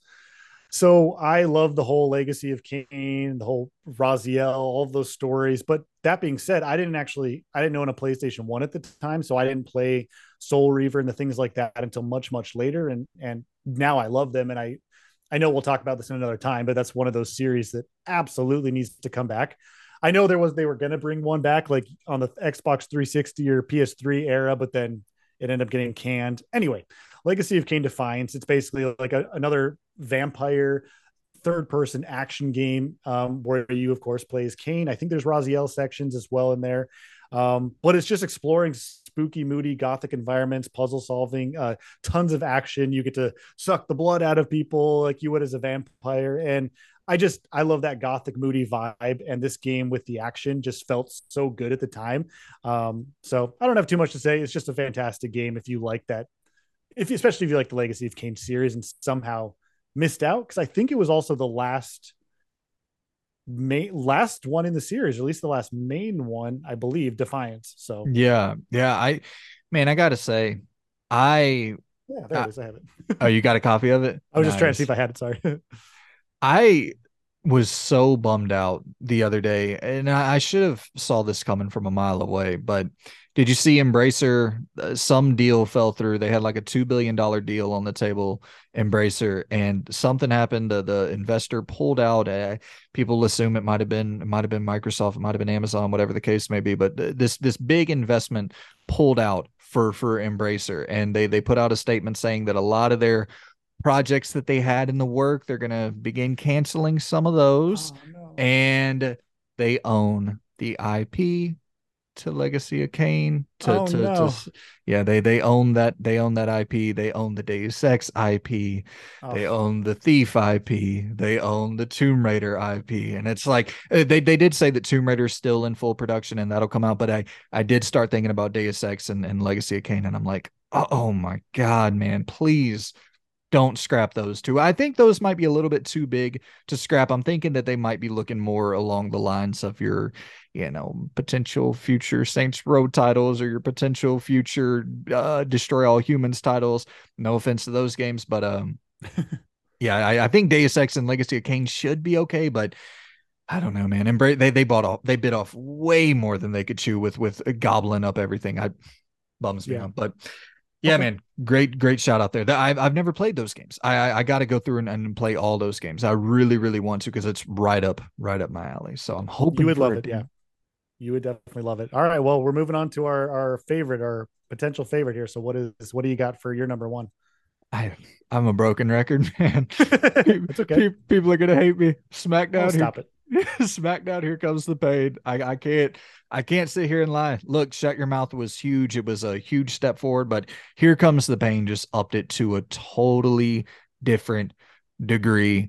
Uh the the the from the story like my favorite thing about Here Comes the Pain, and it's so stupid, but the like the cinematic panning whenever you would pull off your finisher, they would cut to all these different angles and it looked so cinematic. It looked so damn good. It was just here Comes the Pain was like the step forward in terms of gameplay and mechanics that the SmackDown series really, really needed. And it definitely did build off the back of Shut Your Mouth, but Here Comes the Pain was a humongous step forward. Yeah, man. SmackDown, Here Comes the Pain. That that's that's uh that's gotta be my number one. I played this thing endlessly. So yeah, just quick shout out to it. I've been shouting out every wrestling game ever, so I'm just gonna uh, I'll throw a quick one to Here Comes the Pain. It's absolutely my number one by a long, long, long shot. I love when you talk about wrestling games because you get so excited and passionate like a little kid. It's awesome. Like yeah. you know, shouldn't have to apologize for it. If it's your favorite, it's your favorite. What as someone that's not at least anymore like a wrestling fan, I tend to see, or even a like a regular sports fan, I tend to see like sports games maybe even wrestling games is kind of just iterative each year. So what what at least in this case, what kind of made it you maybe you already mentioned. I'm just wondering like what builds off to make a new wrestling game feel even better for you overall. Here comes is it like the overall feel or is it just like specific like gameplay elements? Well, yeah, it, it was it definitely is iterative of uh, uh, shut your mouth. It it very much is, but this feels like you're you're ta- the the the graphical leap was absolutely there. The story that it began getting very the the story in Shut Your Mouth was a game changer where it began getting a lot more choice driven and and leaning into that a lot more and then here comes the pain just totally doubled down on it um the backstage segments where you could like take the undertaker and his uh his his his he was the the biker at the time so you could literally drive his motorcycle around the arena and the backstage areas and stuff the backstage areas were like all uh interconnected and here comes the pain and Yeah, it was just it was it was a humongous leap for. Oh, they they added the I believe.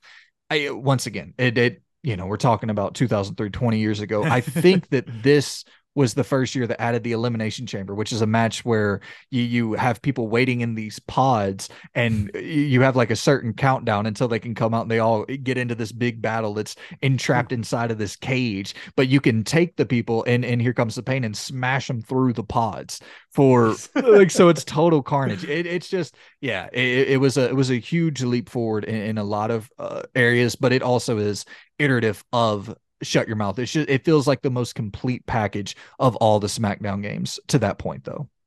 Cool. I, again, you shouldn't have to apologize if it's your favorite. It doesn't matter if it's in the same vein of things. Like it's it's your favorite. So I will say I I'm uh. t- there won't be another wrestling game until 2005. The the next two years, the, the, the I don't think that yeah, the next two years are too packed, and I didn't enjoy SmackDown versus Raw the the first one as much as I did the second one. So the second one will, will be there in 2005, but the first one probably won't be. That's a big spoiler for you. yeah, there's not going to be a wrestling game then. Okay. yeah. Uh, but, but back to 2005, we'll, we'll get into a yearly cycle of them bad boys hitting my list again until about 2008 or so. So you'll get yeah. me into wrestling games one way or the other. WrestleQuest, do your job. yeah, do, yeah, exactly. That that would do it. So my last one again, I won't I won't spend too much time on it, but is uh Castlevania Aria of Sorrow for uh the Game Boy Advance. I Castlevania is hands down, apart from like Silent Hill and a couple others, one of my favorite series of all times. I've played all of them. I haven't beat all of them, but I've played all Castlevania games.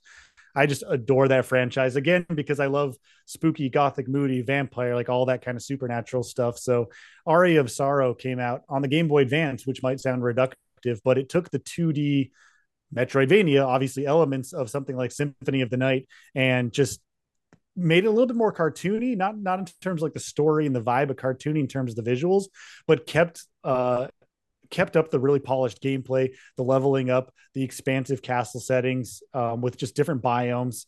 Um, I love Symphony of the Night, so Aria of Sorrow just kind of picked up on a lot of that, kind of iterative, I guess, in the same sense of what we were just talking about. Um, I don't go back to the Game Boy Advance really much anymore, but Aria of Sorrow from 2003 is um, a phenomenal Metroidvania and a phenomenal Castlevania game. There was a couple others on GBA, but that was the the top one in my opinion. So yeah, Nice, man. Well, that is our top 10 games of 2003. Well, our, our top five apiece. I'm going to quickly go through my honorable mentions here. Um, I would, and I'll, I'll just go ahead and list them out to let people know where they would be ranked. Six would be Tony Hawk Underground 1. Seven would be Def Jam Vendetta. Eight would be Knights of the Old Republic. Nine would be Mad Madden 04. 10 would be Simpsons Hit and Run. And Freedom Fighters would be at 11. So, uh, uh Freedom Fighters barely, but I, I will say, Tony Hawk Underground 1 and Silent Hill 3, that was a tough, tough choice for me. Tony Hawk Underground 1, that was a game changer. I loved the open world, the the you know, create a character, more story focus to it. Like that, that totally, totally vibe with me. Getting off your board and having more of those exploration sections going on. Totally vibed with uh Tony Hawk Underground 1. So that's really close to number five. That's like, you know, 5.1 and 5.2. So yeah. I, am glad you shouted that one out. That's one of my honorable mentions. So yeah, my last five, if I was to do them in order, number six would be Mario Kart Double Dash. Uh, number seven, which I had was Tony Hawk's Underground. There was another crossover.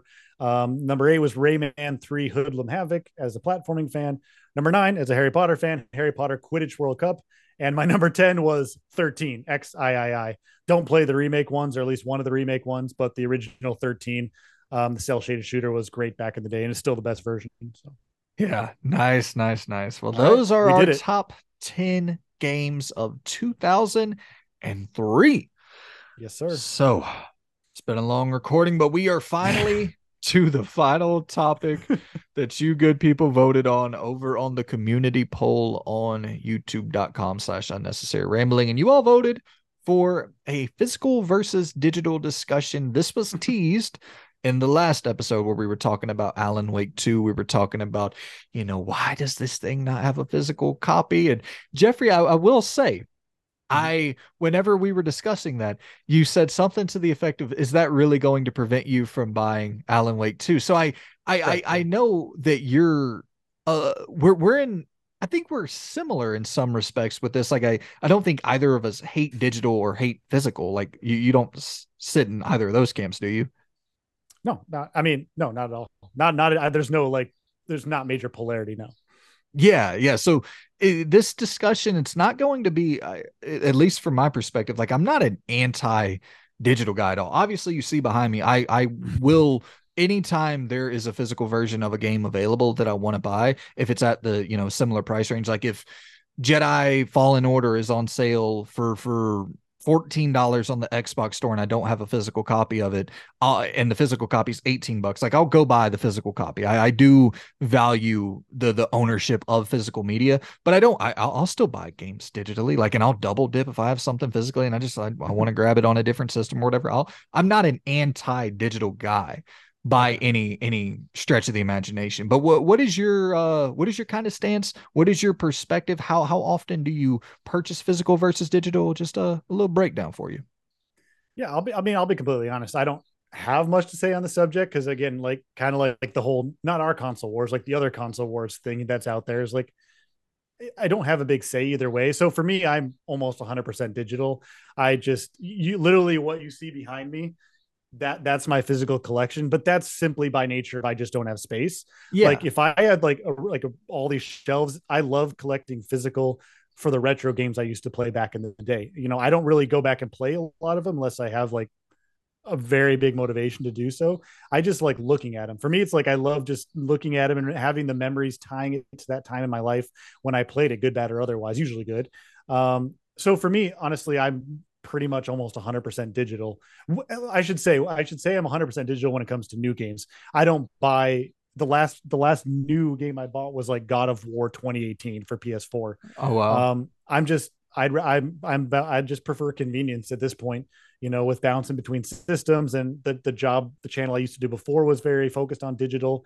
I play a lot of indie games. Pretty much most of those are digital, with the exception of like super rare games and limited run, who do a great job of physical.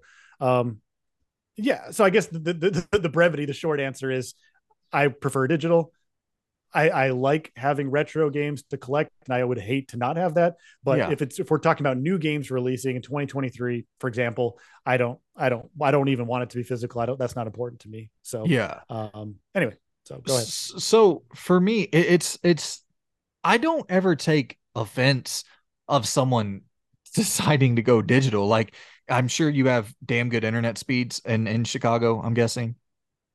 Uh, yeah, I mean, it's it's okay. Yeah, yeah. So like those, you know, people who are sitting around like 100 megabytes per second download speeds and stuff like that. I, your your reasoning to go digital makes total sense in my opinion especially when thinking about space and and all of those things make total sense to me the the the big thing that that worries me is just the the lack of laws, the lack of any sort of infrastructure that's being built currently to prevent these uh, publishers from just stripping your purchase away from you. Like with uh, in March, uh, over 1,000 digital games were just wiped off the Wii U eShop. So if you didn't buy them, right. you know, but before or, or or had a physical copy of it. If you didn't buy it digitally before uh, whatever date that was in March, or if you didn't have a physical copy, those games are just totally inaccessible. Or the digital only games that didn't get you know a switch port, they're they're, they're gone. Like and yeah. the the preservation aspect of things is what really worries me because there's a lot of good games. Uh, once again, like you said, indie games that can't you know they they can't afford printing the physical copies and they can't afford doing all the manufacture like that that's a big cost. And the fact that if if if we establish laws that would you know have in stone writing that would completely for for eternity make sure that that you could have access to your digital purchases like you even saw with um oh, there was a game recently that got that got pulled from where you can't even buy it anymore digitally, and it's just like, hmm. I and this is like on modern systems, just compl- uh, Crossfire X. You can't even you can't even buy it anymore. It's just just wiped away, and it wasn't a very good game. And then nobody wants to buy that anyway. It's okay. I get that, but it, I, know, I'm, I know I'm just trying to make a joke. I know. No, I got you. Yeah, but but from the standpoint of like, if they can do that with that game, they can do it with any game. And and I don't know, it, it gets so much more nuanced and we can kind of dive into it, but it's just like you know deleting content because it might not be deemed uh, appropriate for modern standards and all these things where it's like okay well who draws the line on that?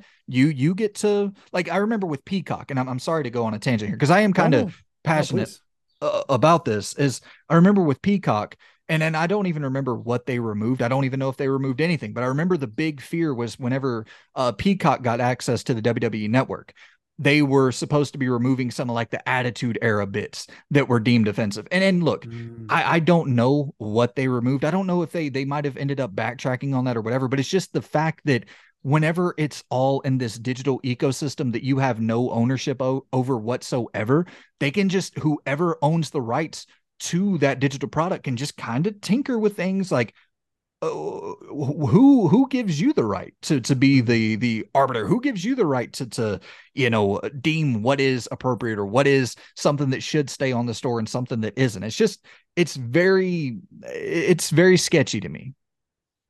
I mean your your passion comes through but it's it's well versed and it makes sense because you're right. We're in a I guess we've been in an age with this. Not maybe gaming is newer to it, you know, but you know, you think again about music, right? Like, I guess yes. my again, to me, I want to have these conversations sometimes to be like playing the devil's advocate as well, because I, I, definitely agree with you on that. It's very sad when games just go away. I guess in my mind, I've just kind of accepted that. Maybe I shouldn't accept that, but I've accepted that that's just part of, unfortunately, the future of this stuff. Just like with music, right? I can't think.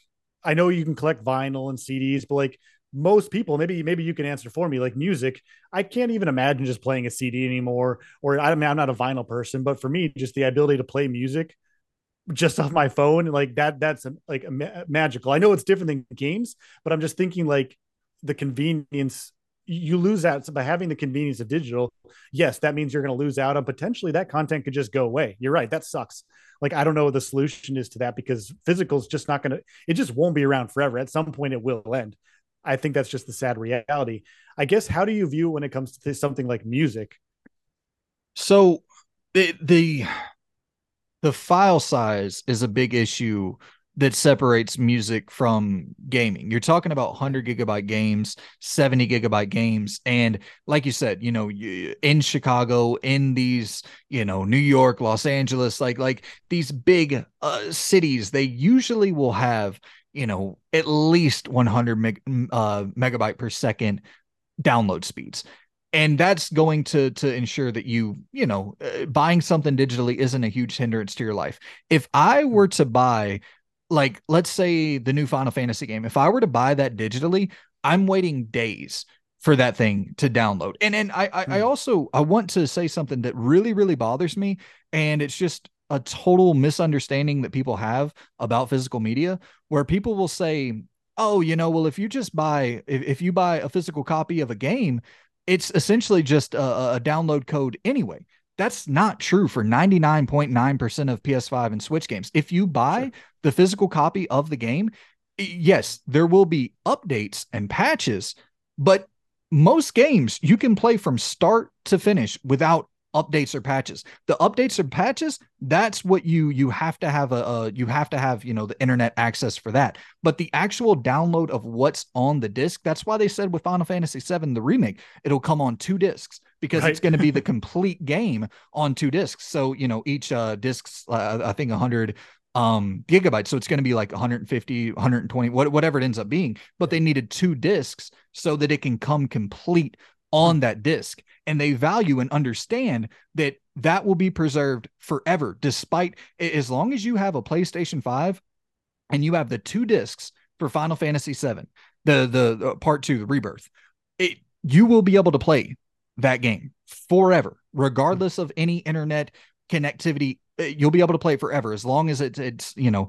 there's no uh, crazy patch that requires you to to you, you, those things do pop up but it's not as common as people believe in and it, it's almost a defeatist attitude that kind of bothers me where it's like people go oh well you got to have the, the the the patches and you got to have the updates anyway to be able to play it and it's like because we keep letting them because yeah. we keep allowing it if we if we started coming to an agreement that like games should come out and have a fully playable version on day one and we started demanding that those things could be achieved. And yeah. it, and it is achieved more often than not. So most publishers most developers do value that because they understand to preserve their product the version that they put out on store shelves it has to be uh, complete on that disc to to ensure that it stays preserved for throughout time yeah, again, perfectly well said. And I want to I want to make this note here. I'm I'm just only playing devil's advocate for like the fun of a conversation. I one million percent agree with you. Although I don't buy new games physically, can just by nature of what you said for convenience and it's sometimes just easier. I don't want to see. I would be so sad to see a world where you lose out and it's just one or I mean, I guess just one or the other. So I don't think physical should go away at, at all. I just my concern again, just being not try to be negative, but my concern is like, how long will that last? Everything we see is pushing to that. You know, you you can't really buy DVDs and Blu-ray movies anymore. Yes, you can, but yeah. that's becoming so much less because of subscription services. So I just think I don't want it to go away, but I guess to your point of like, well, we just should not support when developers don't, don't do it or support all these big updates. But the problem is people vote with their wallets. And just like with conversations around microtransactions or loot boxes. Everyone complains, but everyone still spends money. You know what I mean? That's the problem. Yeah. It's like people are complaining about, you know, Fortnite and Warzone and Overwatch, and like people are spending billions of dollars on this, and everyone hates it, but they don't because we're all still spending money on it. So I guess it's like we still vote with our wallets, right? The only or thing we I'll, should be. Yeah, the only thing I'll, I'll push back on a little bit there is that you still like you said you still can buy vinyl. Uh, you can for the the majority of big releases for blu-ray unless it's like a netflix exclusive obviously they don't really want to put out a physical copy and i understand that but like the you can you can get physical releases for the majority of the bigger films still to this day the majority of the bigger albums still to this day and those are very very i would say very uh, and I, I don't know the numbers off the top of my head, so someone can correct me if I'm wrong, but I would imagine that both of those industries are much more uh, pushing towards the digital future way quicker than gaming. I think it's still something like 25% of all purchases in the in the gaming marketplace are done physically. That's a, a you hmm. Eh, publishers don't want to miss out on 25% of their sales.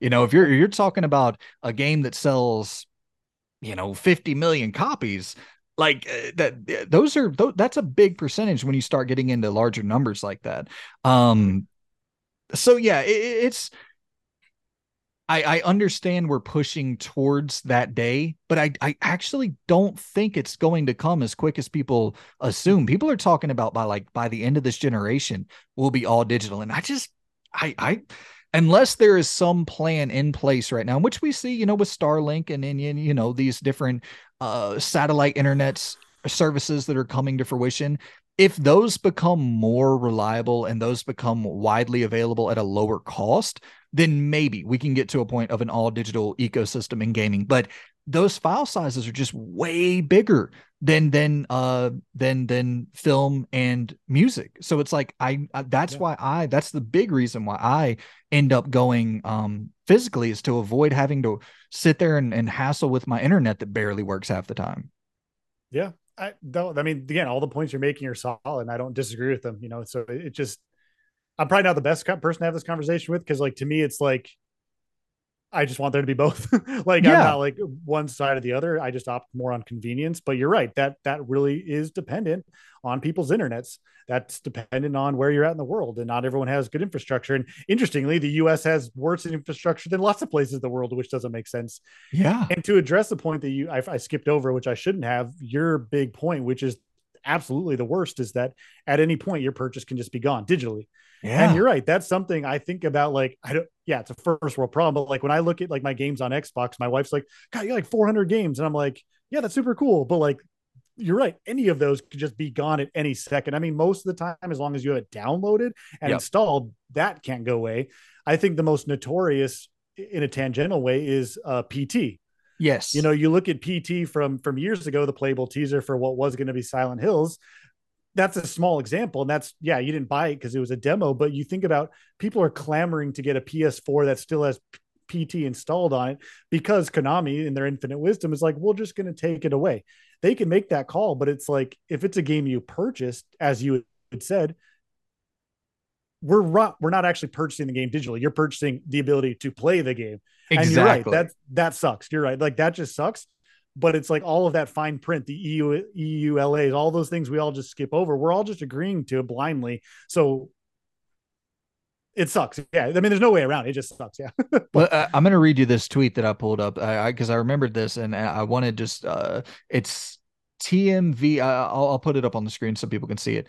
He he uh, posted Amazon deleted my Final Space digital purchase of season 1 and 2. My video library has been wiped clean of Final Space content. Uh, well, WTF. And Amazon Help replies directly says, "Hello, your purchase titles may become unavailable due to licensing restrictions or other or for other limited reasons. You can read more about this here. And it's just, it gives a link to like pretty much saying what you buy does not mean it's an indefinite purchase. It means that until something pops up, until we, we have to pull this away from you for whatever reason we deem fit, rather it be licensing issues, rather it be uh, content issues, whatever, it's just gone. And it's like, look, man, I, here's my thing. If we're going to go all digital, you know what I want? let's go to let's go all the way into subscription services.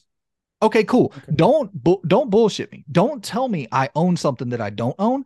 Let's go all subscription services. I know I don't own that. Fine. You're you're I'm paying you $15 a month so I can access infinite freaking day one first party games from from Game Pass and all these back catalog games. I'm I'm never to cancel that subscription. Just like I went to Blockbuster nonstop. It, it, it if we're give me value to get into this digital uh, marketplace and and don't lie to me on the way there. Okay, cool.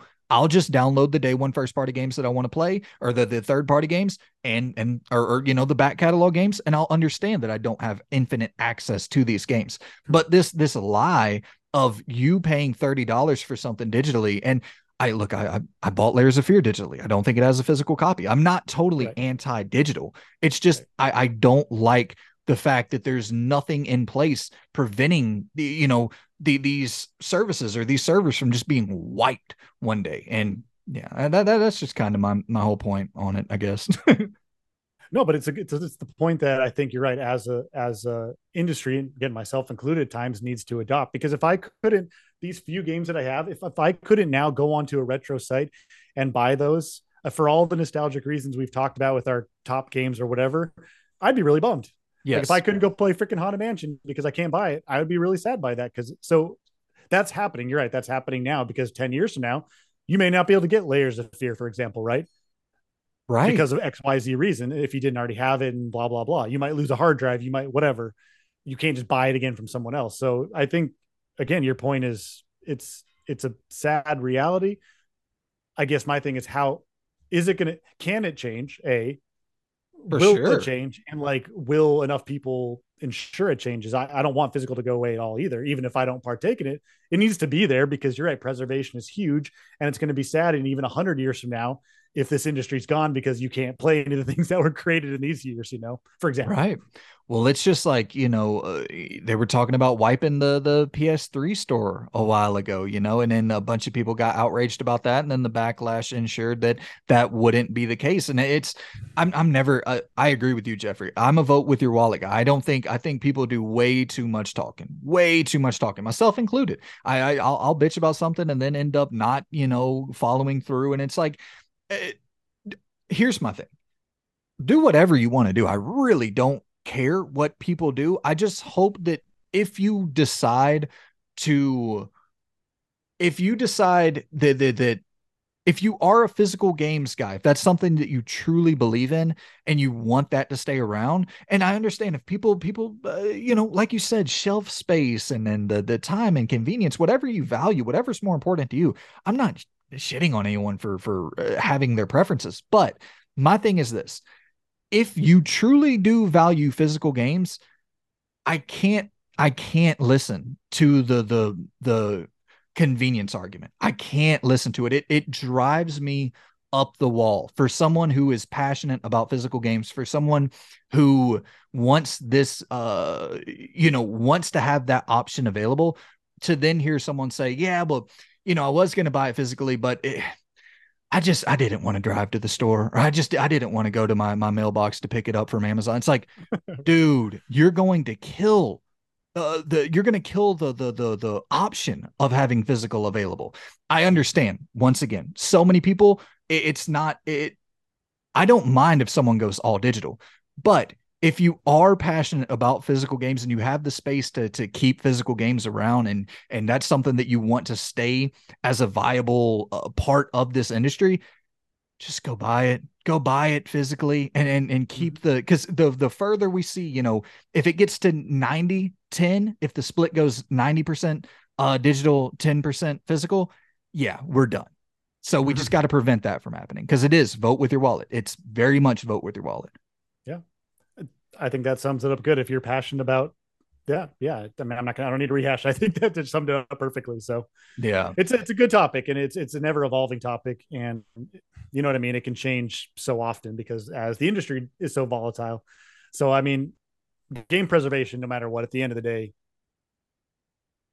is a tough thing and it needs to happen though. You're right. Or otherwise future generations are going to lose out on all these things we're enjoying right now and that's a bummer. Yeah so, absolutely. and and you're talking about you know a lot of these lawmakers and stuff uh, not trying to be rude but might not be the most knowledgeable in this field. So it, it's very much on us man. It's very much on us to keep supporting the the things that we want to stay around. And uh that would just be my my only like i'm not trying to ted talk here but it if you if you have passion for something if you enjoy something and if you want something to continue staying around just support it man. Support it. That's the only way you're going to ensure that anything that you enjoy anything that you love stays around consistently is if you if you put your money where your mouth is. And yeah so that, that that's yep. that's that's the end of my i'm gonna get off my my high horse here and uh yeah i i I don't know. It, it is something that that I'm really passionate about. It's something that I, I could go on and on with for forever, but